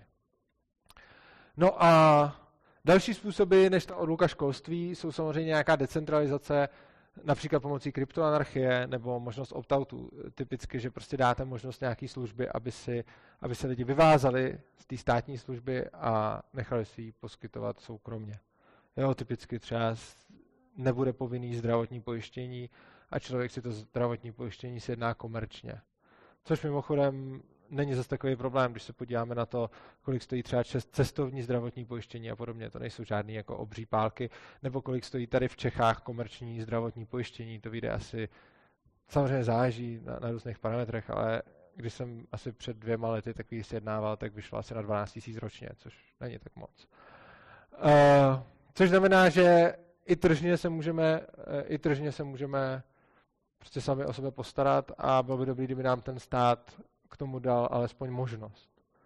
Jo, takže prostě snažit se nějakým způsobem mírumilovně. A důležitý je, a tím se na konci přednášky vrátím vlastně k úplnému začátku, kdy tady můj předřečník mluvil právě o tom, že třeba svobodní nejsou anarchokapitalisti, protože zastávají malý stát, to je úplně v pohodě, protože lidi, kteří zastávají malý stát a lidi, kteří zastávají žádný stát, jsou, mají stejně ještě strašně moc cesty společných protože teď je tady stát strašně velký a všichni ho chceme hlavně zmenšit. A všichni se možná shodneme na tom, že by bylo fajn dát aspoň těm lidem možnost, když už třeba ne rušit státní školy, tak jim dát aspoň možnost, aby do nich nemuseli povinně chodit. Jo, vy teď můžete říct, ale oni můžou chodit do soukromých. Ano, můžou chodit do soukromých, ale pouze do takových, který stát schválí. A oni teď mimochodem docela přestal schvalovat, takže založit si novou soukromou školu skoro nejde. A i když to jde, tak musíte splňovat všechny možné jako státní kritéria a je to jako strašně zlý. Což znamená, že snažíme se nějakým způsobem míru milovně dopracovat ke svobodě skrze postupné zmenšování našeho obrovského státu k nějakému menšímu. A až potom bude třeba malej, tak se můžeme bavit o tom, co s tím dál. A je strašně důležité si uvědomovat, že anarchokapitalismus celkově ta myšlenka není všechno nebo nic. To není jako, že buď mi musíte odsouhlasit úplně všechno z celého anarchokapitalismu, že budou i soudy, policie, armáda eh, mimo stát, a, a, a nebo je to úplně k ničemu. Ne, tak to, to je přesně naopak. Prostě člověk, který přijde, přečte si moji knížku a řekne si, je to celý bullshit, ale teď si myslím, že kultura nemusí být tak moc dotovaná. No tak super. Pecka. A kdokoliv z vás si z toho všeho, co říkám, a z těch všech přednášek, nebo z týhle, nebo z každý odnese, že je třeba nějaký jedno odvětví, o kterém jste si doposud mysleli, že ho musí zajišťovat stát a teď jste zjistili, třeba by nemusel, buď proto, že to není efektivní, anebo ještě lépe, protože si řeknete, že to je hrozný, protože co je na druhé straně, ty lidi v těch klecích, tak eh, v takovém případě to bude dobrý. Což znamená, že rozhodně si nemyslím, že dává smysl vést nějaký války mezi lidmi, kteří chtějí ten stát zmenšovat a jenom se nemůžou shodnout na tom, jestli ho chtějí hodně zmenšit anebo úplně odstranit. To je stejně teď zrovna celkem irrelevantní. Je to samozřejmě strašně zajímavý k diskuzi a je tam obrovský etický rozdíl. Ale i když se zcela neschodneme, tak v tom, co budeme prakticky dělat, se shodnout můžeme a měli bychom. Takže tím přednáška pomalu končí a já ještě schrnu ty základní věci, které jste se tady dozvěděli. A to, že za prvé, ta státní propaganda je šířena zejména skrze ty státní školy, kde jste nejprve vystaveni silnému emocionálnímu tlaku, abyste si něco mysleli, abyste si vytvořili k něčemu nějaké emocionální vazby, aby to vás vyvolalo určité pocity. A až potom, když jsou tyhle pocity vyvolány, je dovoleno o tom diskutovat a kriticky přemýšlet. Proto je to absolutní sektářství, které je ještě navíc aplikováno na malé děti. Kdyby si tohle k dětem dovolil kdokoliv jiný než stát, tak to bude hrozný. Kdyby jakákoliv komerční firma nebo církev přišla a řekla, že chce do dětí 8 hodin denně povinně hustit svoji reklamu, tak se všichni úplně vzbouří. Proč se nezbouří proti státu? No, protože do nich byla 8 hodin denně v dětství hustina ta reklama toho státu, takže jim už to nepřijde, protože oni to zažili, takže jako v pohodě. Což je stejný důvod, proč různí ty sektáři si to můžou předávat přes generaci, protože prostě už na to byli zvyklí, tak, tak teď na to najdou děti a pak jejich děti a tak dále. Stát je nemorální, to je to, co jsme si říkali, ten double think a ty, ty rozpory v tom, když krade soukromá osoba, když krade stát. Takže je zlý pán a je taky neefektivní, je špatný sluha. Hlavně nezapomínejme na ekonomickou kalkulaci, která je mnohem důležitější a větší problém než ta motivace. No a poslední věc, neméně důležitá, k anarchokapitalismu se nemůžeme dopracovat násilím. Je otázka, jestli to se to stojí nebo nestojí, je úplně irrelevantní, protože to nejde. Jo, prostě když uděláte revoluci a pokusíte se nastavit anarchokapitalismus, tak tak jako tak selžete. Naopak, když lidi míru milovně přesvědčíte, že stát nepotřebujou, tak nemusíte dělat násilnou revoluci. A to je pro dnešek všechno. Já vám moc děkuji, že jste přišli a dáme prostor dotazům a možná před dotazama... Chce si někdo koupit knížku? Je tady někdo takový nebo, nebo není? Jo, je. Uh, kdo si chce koupit knížku, ale nechce tady počkat na konec dotazů? Nikdo. Takže dáme napřed dotazy a potom tam někdo, jo, dobře, tak to už je dotaz? Jo, tak jo. Tak na mikrofon moment kvůli streamu. Takže zodpovědně dotazy. Eh, já jsem se chtěl... Jde mě, jde mě slyšet? Já jsem se chtěl zeptat, co si myslíš... Já vás nějak neslyším, to je divný, že máte mikrofon. Tak můžu nahlas, jde mě slyšet dobře takhle? Nebo, nebo... Jo takhle. Já sám sebe slyší, slyším. Jo, dobrý, už, už jo. Co si myslíš o konceptu Jima Bella Assassination Politics? Skvělý dotaz. Assassination Politics. Eh, kdo zná Assassination Politics? Jenom ten, kdo se ptá. Super, bude to přínosný, protože Assassination Politics zná pouze ten člověk, co jsme dotaz. Takže vás obohatím o nápad. Později se osobně, jestli, protože jestli to neznají lidi ten koncept. Ne, tak to je, teď říkám, že je to super, protože jim něco řekneme novýho, šo? Mm-hmm.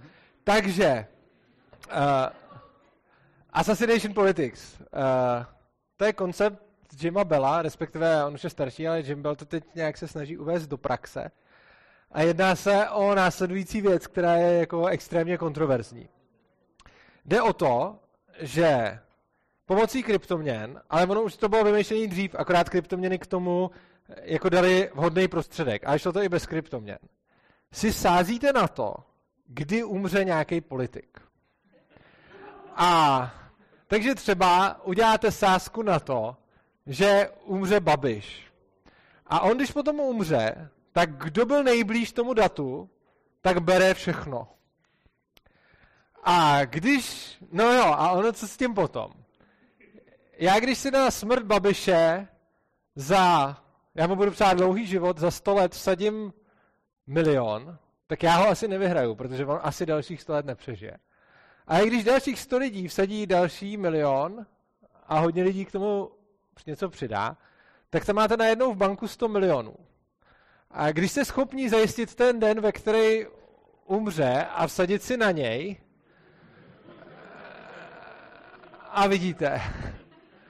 A tohle je Assassination Politics. Uh, takže je to v podstatě uh, skrze sáskový mechanismus zaplacená vražda, uh, takže se může strašně moc lidí spojit na to, aby zavraždili jednoho člověka. Uh, co si o tom myslím? Jo, teď, abych řekl, uh, teď to vypadá, že se proti tomu nedá bránit, ono se proti tomu samozřejmě dá zase spoustou způsobů bránit, jo? takže ono také to vypadá jako, že to je hrozný, to je prostě konec světa, protože každého můžeme se sázet na, jako na smrt. Jenže ono jde nafejkovat smrt a všechny ty peníze schrábnout. To je jako první věc. Druhá věc, uh, jde uzavřít sázku na smrt vraha. Šo? Takže když bude uh, eh, 100 milionů lidí, uh, když bude 100 milionů peněz na smrt Babiše, tak Babiš může říct, já ale vsadím, já dám miliardu tomu, kdo pak zabije vraha. Jo, čili jsou na to nějaký obrany. Každopádně, co si o tom myslím? No, myslím si o tom, že to jednou přijde a že se s tím nedá moc dělat a že bez ohledu na to, jestli tady bude stát nebo anarchokapitalismus, se to stane. A rozhodně bych řekl, že dříve či později někdo někoho takhle zavraždí. Je to svým způsobem perverzní a zvrácený, ale je to podobné jako ptát se mě před x lety, co si myslím o vynálezu brokovnice, co si myslím o vynálezu atomové bomby a tak dále. No prostě ty věci se dějou a lidi vynalezají způsoby, jak se zabíjet, lidi vynalezají způsoby, jak si zlepšit život. A Assassination Politics nejsem si úplně jistý, nakolik bych ji spojoval s anarchokapitalismem, protože ona, jako takhle, pointou je, že Assassination Politics s kryptoměnama, bez ohledu na to, jestli je to zakázaný nebo povolený, jde udělat. Jo, takže v momentě, kdy to uděláte a někoho také necháte zavraždit, tak celá pointa toho mechanismu je, že je to anonymní, což znamená, že ať to zákon zakazuje nebo nezakazuje, tak se s tím nějak budeme muset vypořádat. Na první pohled to vypadá hrozně, do jistý míry to hrozný je, na druhou stranu si myslím, že ve srovnání s vynález, že se spoustou předchozích vynálezů, který už padly, to není takový dům, jak by se dalo říct. Jo? Myslím si, že třeba vynález tanku, vynález atomové bomby a tak dále byly určitě jako větší killeři než Jim Bell's Assassination Politic. Takže si myslím, že je to strašně emocionální téma, kolem kterého je strašně zmatku. Mně se to jako nelíbí, na druhou stranu, co už, jako stane se to, nikdo tomu nezabrání, dít se to bude, úplně stejně jako se bude dít strašně moc špatných věcí na světě. A zrovna tady ta má tu vlastnost, že jestli ji zakážeme nebo nezakážeme, tak to bude asi úplně jedno. Tak to je názor na Assassination Politics. Zdraví. Jo, když tak ohlašte se, ohlašte se když tak Honzovi, protože ten mikrofon bude asi dát, nebo, nebo Tereza. Tereza se hlašte, jo. No, tak mluvte. Jo, uh, zdravím, já mám takový dotaz. Myslím si, že spoustu těch věcí se dá promyslet a jediný, na čem se osobně já zadrhávám, je na monopolu státu na měnách, který on drží de facto. Tam uh, věc, na, na které teďka nějakým způsobem přemýšlím, je, že momentálně bankovní systém funguje na nějakých minimálních rezervách a na směnkách, které ty banky poskytují. Ano. V momentě, kdy banky začnou fungovat s kryptoměnama, jako takovýma, a nebudou mít de facto centrální banku určenou minimální hranici, který, který vlastně ty směnky musí ukrýt, tak vlastně můžu já jako subjekt finanční přijít na trh s kryptoměnama a takhle si tam házet směnkama na můj jeden v uvozovkách Bitcoin. Čímž vlastně způsobím díky multi, multiplikačnímu efektu na celém tom trhu uh, no. inflaci na tu měnu, čímž vlastně celou tu měnu roztrhám. To je nějaký ekonomicky zvláštní. Uh, na volném trhu byl zlatý standard. Následně některý lidi začali podvádět a vydávat směnky. Navíc. Když se ten podvod odhalil, tak většinou ti, kdo to dělali, skončili velice špatně. Většinou je zabili, protože podvedli spoustu lidí. Tak to řešil nějak volný trh. Uh, potom k tomu přišel stát a řekl si, hele, to je dobrý podvod, ten si zlegalizuju pro sebe a ostatním to zakážu. A začal to dělat v tak masivním měřítku, v jakým to nikdy nikdo předtím neviděl. A to, že stát tiskne nekrytý peníze, čímž pádem dělá úplně to samé, jako když peníze začnete padělat, tak vlastně dělá tuhle tu prasárnu v naprosto obrovském měřítku. Eh, vy vlastně navrhuje, vy vlastně namítáte, že když by stát nedělal v tom úplně uchylně obrovském měřítku, v jakým ji dělá teď, že by někdo dělal možná v měřítku ještě větším, což má dva, dva problémy. Za prvé, když zatím do toho nebudeme vůbec tahat kryptoměny, existuje nepřátelský clearing. A to je něco, co mezi sebou prováděli Royal Bank of Scotland a Bank of Scotland, což byly dvě banky ve Skotsku, kde tyhle ty, uh, regulace neměly. A oni nemuseli teoreticky držet žádné rezervy. Jenže oni dělali jedna na druhou takový chyták, že vždycky ta jedna banka skupovala strašně moc bankovek té druhé banky a pak tam přišla a řekla, chci to vyměnit za zlato. Cílem bylo tu konkurenci zkrachovat. A oni se tímhle tím způsobem drželi v šachu, aby žádná z nich nemohla emitovat moc. Uh, ne, že by byli krytí na 100% v tu chvíli, ale byli krytí rozhodně daleko víc, než jsou krytý banky teď. Čili jenom tenhle ten volnotržní mechanismus. A za druhé, když už kryptoměny, teď přece kryptoměny ten problém řeší úplně zcela. Já přece nepotřebuji vydávat směnku na Bitcoin. Proč bych vydával směnku na Bitcoin? To, to nedává smysl. Směnku jsem vydával na zlato, protože si tam to zlato někdo ukládal. Ale já si nepotřebuju bitcoin u někoho takhle ukládat, aby mi na něj dal směnku. Protože někdo bude mít důvěru v tu směnku. Stejně tak, jak někdo má důvěru v hypotéku, že má nějakou hodnotu, jak mě banka poskytuje úvěr, který je nekrytý vlastně ani těma penězma, která, ty bank, která ta banka nemá, tak stejně tak Ale- vloží důvěru v tu směnku. Ale ta banka ty peníze má, akorát, že jsou nekrytý komoditou, ale jsou krytý tím státním násilím a tím, že stát nutí všechny ty peníze přijímat. Což znamená, že české koruny momentálně nejsou krytý žádnou komoditou, ale jsou krytý státním násilím. Což znamená, že lidi si neberou nekrytý peníze, oni si berou peníze krytý násilím. Oproti tomu, jaký by byl důvod, proč bych já si měl k bance dát bitcoin a obdržet směnku, když si můžu nechat bitcoin? Proč bych to dělal? Tak ta ba- banka si je může vytěžit stejně tak jako my a může poskytovat ty směnky na... Proč bych si bral od banky směnku na bitcoin, když si můžu vzít bitcoin? Proč já bych si vůbec bral směnku na bitcoin, když můžu mít ten bitcoin? Jako směnku na zlato jsem si bral proto, že bylo na prd sebou tahat zlato. Ale směnku na bitcoin to nedává smysl. Moje směnka na bitcoin je můj privátní klíč. Já můžu mít privátní klíč ke svému bitcoinu. Já nepotřebuji směnku od banky. To přece proč? To, to nedává vůbec smysl. Jako myslím si, že jako vůbec nevidím důvod, proč bych si měl od banky brát směnku na bitcoin. Já ho tam vidím, ale... Dobře, tak když ho vidíte, tak proč? Proč byste si vzal směnku na bitcoin? Já bych si ji nevzal, protože jsem rozumně uvažující člověk. Já bych si nevzal hypotéku, ale... Ale spousta rozumně ale uvažujících spousta- lidí si vezme spousta- hypotéku. Spousta lidí si bere hypotéku. Ne, i rozumně uvažujících lidí, protože vzít si hypotéku nemusí být špatný krok. Vzít si hypotéku může být úplně v Vzít, pohodě. vzít si jakoukoliv půjčku, nemusí to být čistě hypotéka. Vzít si jakoukoliv půjčku, která je nekrytá, vů, která je krytá jenom tou důvěrou, respektive říkáte násilím toho státu.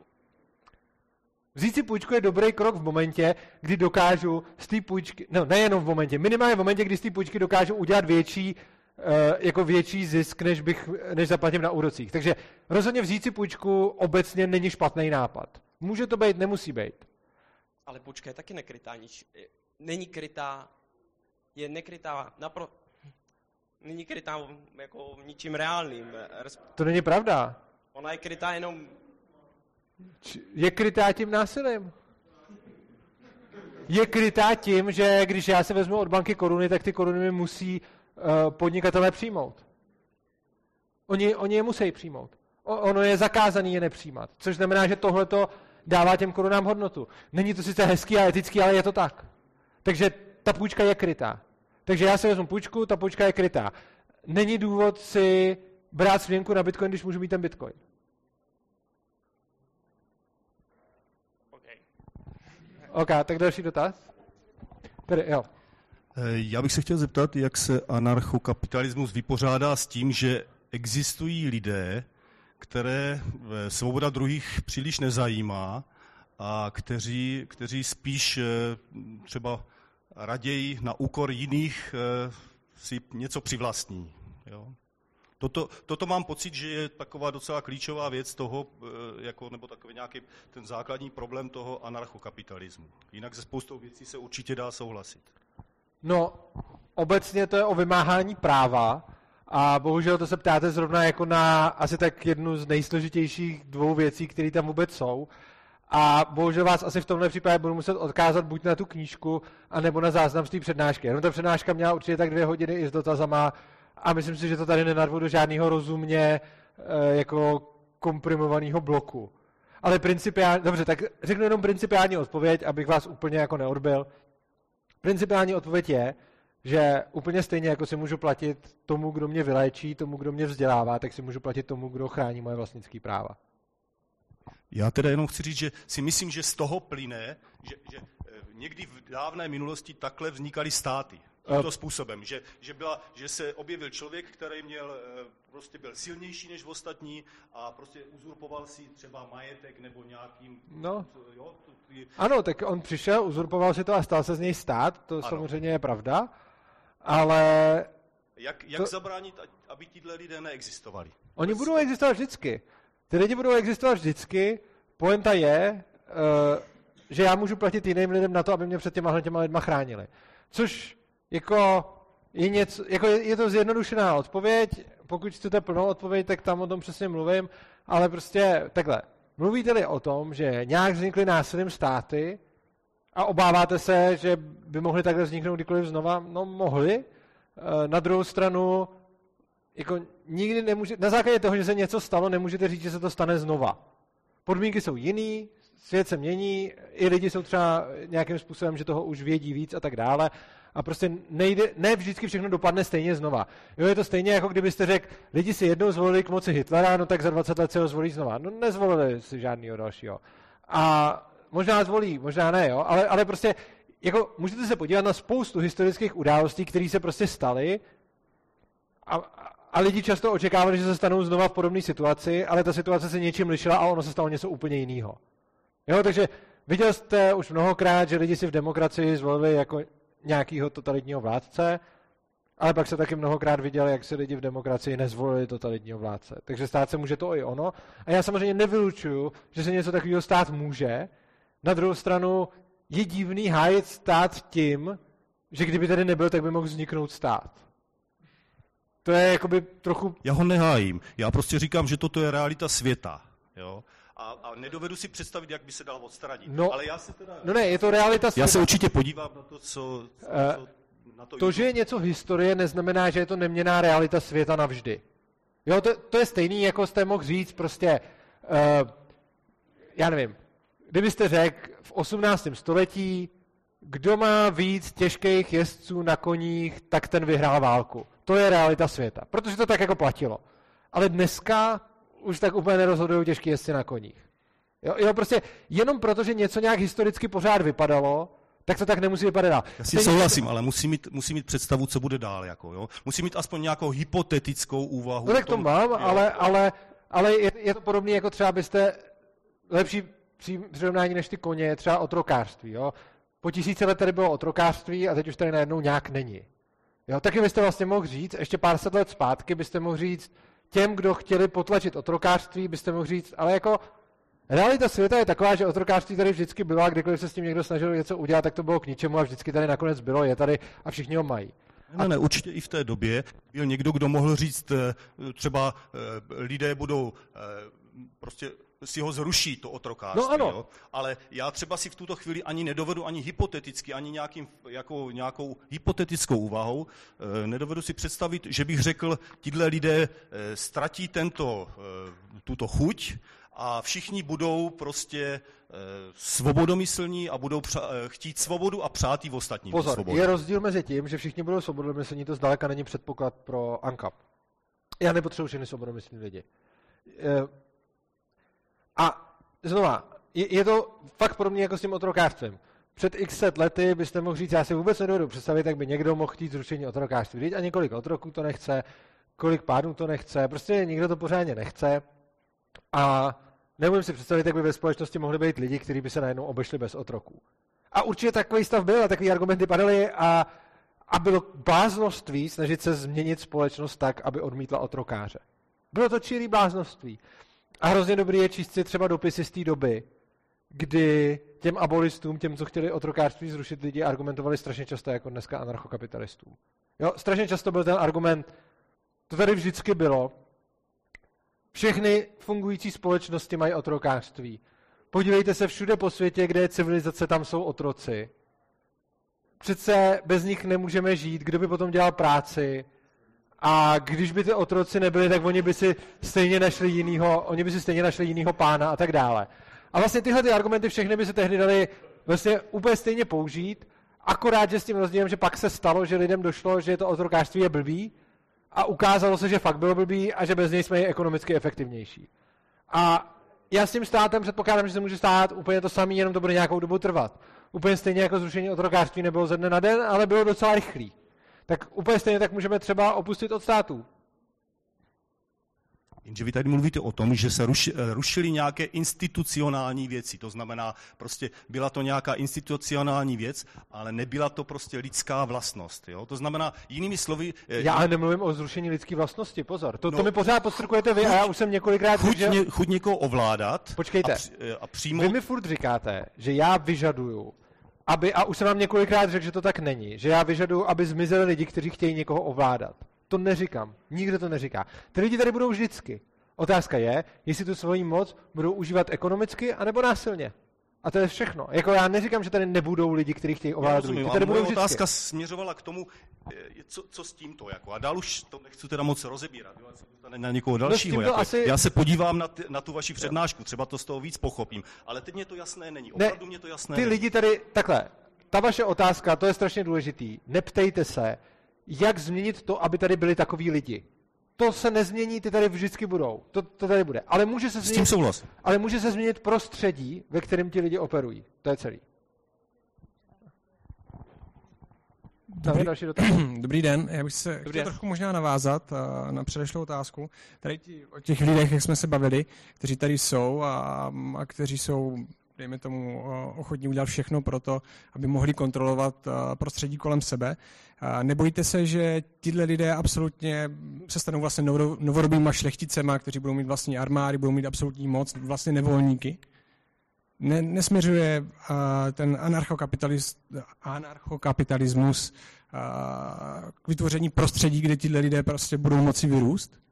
Odpověď z ní možná směřuje, ale stát určitě směřuje. A můžeme to tady všude vidět. Jako, stát naprosto zjevně směřuje k centralizaci moci. A dneska v našem státě, když se podíváme, kdo ho vede, tak je, mluví to za vše. Stát je centralizace moci. Dává takhle lidem do ruky moc, říká, tady leží, kdo si pro ní přijde, pojďte si ji vzít. A vezmou si ty ne úplně nejlepší z nás. To, co dělá anarchie, je, že to takhle nenabízí na tom talíři a že možná je to větší decentralizace té moci. Což znamená, může se stát, že těch hodně decentralizovaných mocných se bude nějak vyvažovat v boji o moc, a nebo se může stát, že nastane hegemon, ale pak nastane stát. Oproti tomu ve státu ten hegemon už je. Jo, takže principiálně stát je centralizovaná moc, která se dá tímhle tím způsobem využívat a do jehož čela se dostávají lidi, kteří tu moc používají pro svoje obohacení proti ostatním. A v anarchii máte tu moc více decentralizovanou a samozřejmě vždycky hrozí, že se centralizuje. Nicméně ve státu už takhle centralizovaná je. Takže pokud mluvíte o zneužití té moci, tak šance, že se tak stane v, v režimu, kde už, zra, z, jako, kde už centralizovaná je, tak šance její zneužití je vyšší, než tam, kde centralizovaná ještě není. Jo, a můžeme to vidět, když se podíváte na historii 20. století, tak je to historie mnoha diktátorů a tyranů, kteří využili toho, že ta moc byla někde centralizovaná a oni uchopili. Když máte tu anarchii, tak se to samozřejmě může stát taky. Já nikdy neprezentoval anarchi- anarchokapitalismus jako ideální svět. Bude tam spousta problémů a může se stát, že tam vznikne tyran a diktátor, který tu moc uchopí. Na druhou stranu, a vidíme to z historie, když už mu tu moc rovnou centralizujeme, tak mu tu cestu usnadníme. A ještě bych se chtěl zeptat, vy tento systém považujete za efektivnější než ty, které byly, předpokládám. To znamená, proč se neprosadil už dřív? Eh, Je to úplně stejný jako otázka s tím otrokářstvím nebo s čímkoliv jiným. Prostě je to taková ta evoluční ve smyslu, když je něco tak dobrý, proč to tady už není? To by se dalo říct o všem, to by se dalo říct o letadlech. Když jsou letadla tak super, proč už jsme nelítali v 15. století? A když je tak dobrý netýrat lidi, proč jsme je tak dlouho týrali? Když je tak dobrý nemít otroky, proč jsme je tak dlouho měli? Je to úplně stejný. Když je tak dobrý nemít stát, no ještě jsme k tomu nedošli. Snad dojdeme co nejdřív. Ale prostě jako ano, nemít stát je podle mě efektivnější, stejně jako je efektivnější volný trh než socialismus, přesto tady byl strašně dlouho socialismus, pak tady byl volný trh. Jo? a ten se ještě navíc pořád zmenšuje a, a tak. Jo. Takže rozhodně není pravdou, jako je fakt, že společnost se pořád nějak vyvíjí a vyvíjí se asi dlouhodobě k lepšímu. Neříkám, že každý rok je lepší než ten předchozí, ale obecně, když se podívám na společnost teď, na společnost před stolety, na společnost před pětisty lety a na společnost před tisíci lety, tak to jde k lepšímu. Uh, předpokládám, že anarchokapitalismus je ještě lepší, tak možná třeba za 100 let, za 200 let, ale jako argument, že jestli je to dobrý, tak už by to tady bylo, je divný, protože když byste se podíval na, na svět 500 let zpátky, řekl byste stejný argument, když je to tady tak dobrý, tak už by to tady bylo, tak vlastně byste tím popíral všechen vývoj k lepšímu poté. Já tady mám dotaz na pána přede mnou, takže nebude to dotaz na vás, Urzo, ale na pána přede mnou. Vy jste říkal, že si nedovedete představit, eh, že by ten stát neexistoval.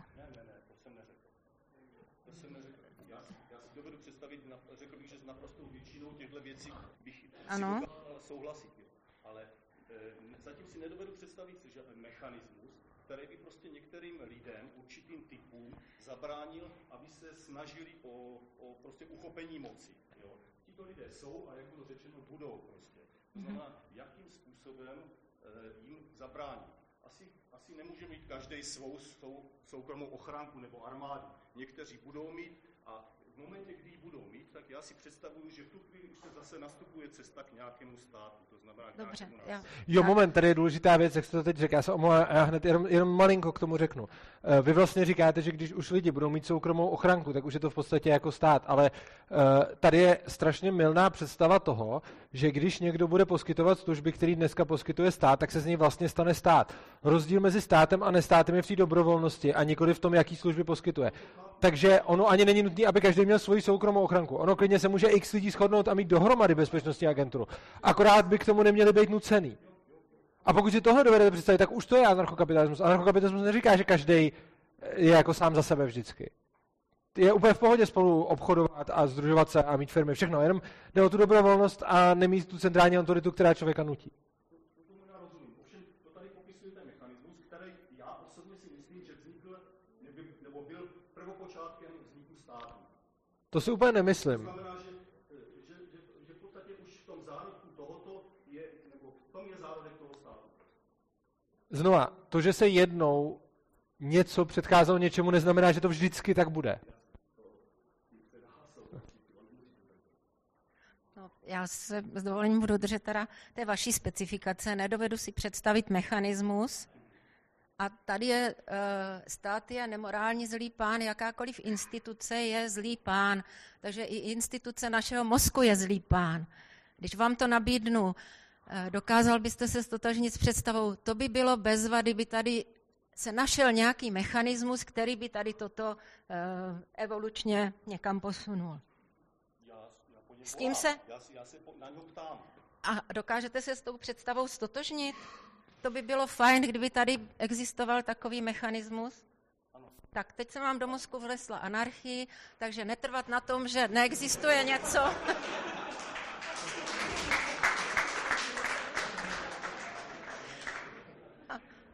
Děkuji. No, ale ale.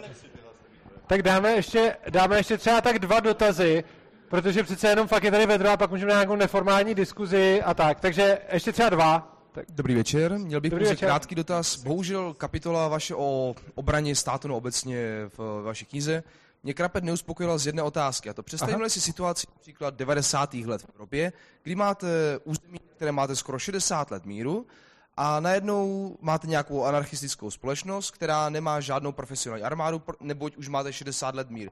Jakým způsobem může v komerčním prostředí přežít obrana proti něčemu tak sofistikovanému, jako je, řekněme, válka velmi drahými systémy? tak Neboť přece jenom náklady v udržování v dobách míru jsou až příliš velké a není po nich pravděpodobně asi tak velká poptávka. tak uh, vy vlastně říkáte, že ten politik je tak chytrej, že tam tu armádu bude udržovat, zatímco ty lidi jsou tak hloupí, že by ji tam neudržovali, ale ty lidi si zvolili toho politika, který ji tam bude udržovat. To je první divný. Jako. Jo? Je to takový to obecně říkat jako lidi přece nechtějí platit něco, ale zároveň říkat, ono je lepší, když jim to tam někdo dá proti tomu, aniž to chtějí, ale ten, kdo jim to tam dal, byl taky sám o sobě člověk. Tohle je divný.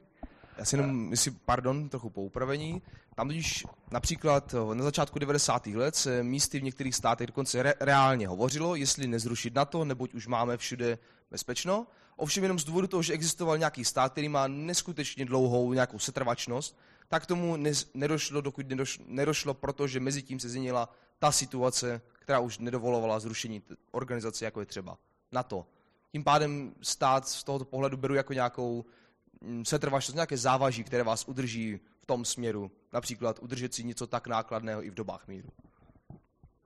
No a eh, poenta. Já asi úplně... Dotaz je, jak by tohle bylo schopné přežít, jak by bylo schopný přežít anarchistický stát proti, no, anarchistické území proti státu. Jo, no jo, to jsem, to jsem vlastně i v té knížce, i v té přednášce zodpovídal. Je pravděpodobný, že lidi by, a bez ohledu na to, nebo s ohledem na to, ale prostě pravděpodobně by do té armády dávali takhle méně peněz i z důvodu černého pasažérství, čili menší procento by dávali do té armády, než je tam donutí dát stát. Na druhou stranu ta anar- anarchie, a to plyne právě jak z míze se, tak z těch přednášek o ekonomii, je ekonomicky daleko efektivnější než stát, což znamená, že oni by sice tam dávali percentuálně méně peněz, ale na druhou stranu by tam v absolutních číslech do té armády těch peněz mohlo tést i víc, to je první věc. A druhá věc, která se týká zejména budoucnosti, eh, čím dál, tím více bude vždycky byl bohatší nepřítel, silnější nepřítel. Ale daleko více záviselo v minulosti na lidech, než závisí dneska. Což znamená, že v momentě, kdy uh, bojovali prostě lidi s vidlema proti lidem s mečema, tak samozřejmě ten vycvičený rytíř měl taktickou výhodu na, nad partou sedláků, ale zdaleka ne takovou, jakou má dneska armáda nad civilistama. Jo? A čím dál jde ten vývoj, tím víc um, je vlastně ekonomická síla té armády důležitějším faktorem. A vzhledem k tomu, že jsme na kraji doby, kdy za nás dost možná časem budou bojovat roboti místo lidí a bude to válka nějakých dronů, co, neříkám, že to je podmínka, že se to musí stát, ale prostě obecně, čím dál, tím víc, čím víc jsme v budoucnosti, tím víc má ekonomická síla větší roli ve válce. Což znamená, že ta ekonomická efektivita té anarchie bude pořád důležitější, řekněme, zbraní ve válce, než, než má ten stát. Čili jakoby čím víc v budoucnosti, tím víc je ekonomická síla, kterou ta anarchie má ve prospěch její váleční síly. Další dotaz. Dáme tak ještě jeden, nebo kdyby někdo nutně pak chtěl ještě, tak a vy? Tak já jsem třeba toho názoru, že anarchokapitalistická společnost už na Zemi existovala, a to konkrétně v pravěku, kdy třeba neexistoval žádný stát, byly jenom nějaké elementární sociální skupiny, které se prostě nějak domluvily a měly nějaké smluvní právo, ale pak přišel starověk a začaly vznikat první státy. Tak jestli třeba nevíte, co to ty lidi tak najednou popadlo. no, ono o vzniku prvních států toho víme hrozně málo, protože uh, historicky vlastně dál dosahuje uh, takhle, když začaly první dochované zápisy, tak už byly státy. Čili vlastně záznamy naší historie jsou mladší než státy jako takový, což znamená, že není zdokumentovaný vznik státu. To se můžeme víceméně nějakým způsobem dohadovat, jak to asi bylo. Ano. Dobře, já jsem vycházel ze standardního pojetí historie a ne z biblického, takže se omlouvám, ale když vezmu standardní, když vezmu standardní pojetí historie, tak naše záznamy jsou naše záznamy jsou mladší než státy, ale dá se předpokládat, že dřív ty státy asi vznikly skutečně tak, že prostě kdo měl větší klacek a byl silnější, tak zmátil ty ostatní a oni mu museli sloužit. Tím to asi nějak začalo a kdo byl jako větší silák a borec, tak zmátil všechny ty okolo a pak nakonec mu začali sloužit ostatní a mátit ty lidi místo něj, až vybudoval nějakou hierarchii moci. Něco takového se pravděpodobně stalo, k něčemu takovému asi došlo, samozřejmě to, samozřejmě to nevíme přesně. Nicméně něco takového a spousta jiných věcí se dělá v době, kdy lidi jako lidstvo nebo jednotlivci lidi a v důsledku toho i lidstvo neměli uh, určitý poznání.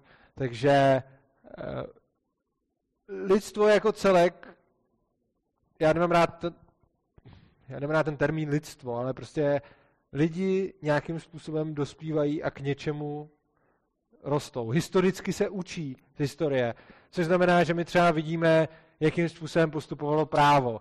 Třeba celý středověk jsme viděli, že jako best practice bylo mučit ty lidi, dokud se nepřiznali, ale potom se zjistilo, že to nebylo úplně dobrý, protože se přiznali i ty, kdo to neudělali, takže pokud jste chtěli nutně přiznání, tak bylo jako skvělý mučit ty lidi, ale pokud jste chtěli třeba se dozvědět pravdu, tak, tak to nebyl moc dobrý nástroj. Takovýchhle věcí, které lidi dělali, a, a bralo se to dlouhou dobu jako bez practice, bylo spousta a časem se ukázalo, že to byly omily. Takže takhle pravděpodobně vzniknul stát na základě nějakých best practices a myslím si, že se ukázalo postupem času, že to byly omily. A předpokládám, a samozřejmě se můžu mílit, že teď už by se znova přesně tohleto neopakovalo, z podobného důvodu, proč už jsme znova nezavedli otrokářství, když se zrušilo, proč už moc nemučíme lidi, když z nich chceme něco dostat, respektive dostat z nich pravdu, a tak dále, a tak dále. Jo. Takže máme spoustu věcí, které se strašně dlouho mysleli a stovky nebo tisíce let byly takhle praktikovaný a pak se zjistilo, že existuje lepší způsob.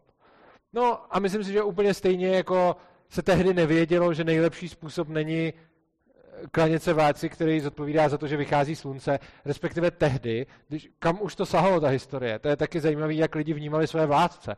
Oni je dřív vnímali jako bohy, že si přímo mysleli, že jsou to bohové. Ale ta teze se pak klonila být neudržitelná, protože se stále více ukazovalo, že oni neumí dělat nějaký třeba zázraky. Takže když byl faraon fakt bůh, teda pro ty lidi, tak ty lidi předpokládali nějakou jeho nadpřirozenost a proto mu sloužili. Časem se ukázalo, že tohle asi není obhajitelný, protože ono se zjistí, že on není tak moc nadpřirozený. Takže potom přešli do jiného módu a přešlo se do módu, jako že je král z boží vůle. Takže už se říkalo, že není on Bůh, ale že Bůh chtěl, aby on byl král. To zase nějakou dobu fungovalo a pak to fungovat zase přestalo, protože se ukázalo neobhajitelný i tohle. Což znamená, že tímhle tím způsobem si myslím, že vznikly státy a tímhle tím způsobem ty státy ztrácejí svoji moc. Myslím si, že teď mají státy mnohem méně moci, než měli před tisíci lety.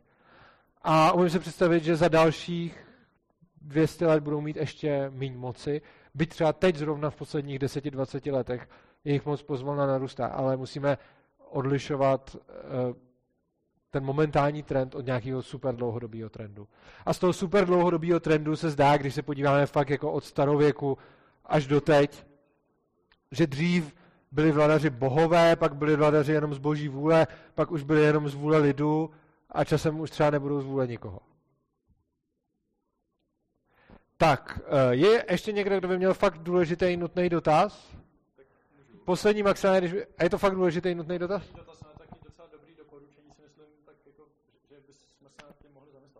Doporučení k zamyšlení, OK, tak jestli má někdo super důležitý dotaz, jestli nemá, tak dáme doporučení k zamyšlení a pak dáme konec a neformální debatu.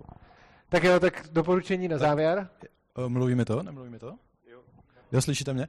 Paráda. Tak někdo to možná potřebuje víc, doufám, že tady nikdo, ale já si myslím, že je úplně nejlevnější obrana a zároveň jako nejlepší proti sáskový kanceláři je taková, že se nebudete ke společnosti chovat špatně, nebudete jim říkat, co kdo má dělat a tím pádem společnost nebude jako ochotná platit za to, abyste jim to nedělali. Takže jestli třeba děláte lidem něco, co nelíbí, tak dost pravděpodobně jako třeba po vás někdo jde, já nevím. Tak tohle jako asi se dobrý zamyslet. Díky.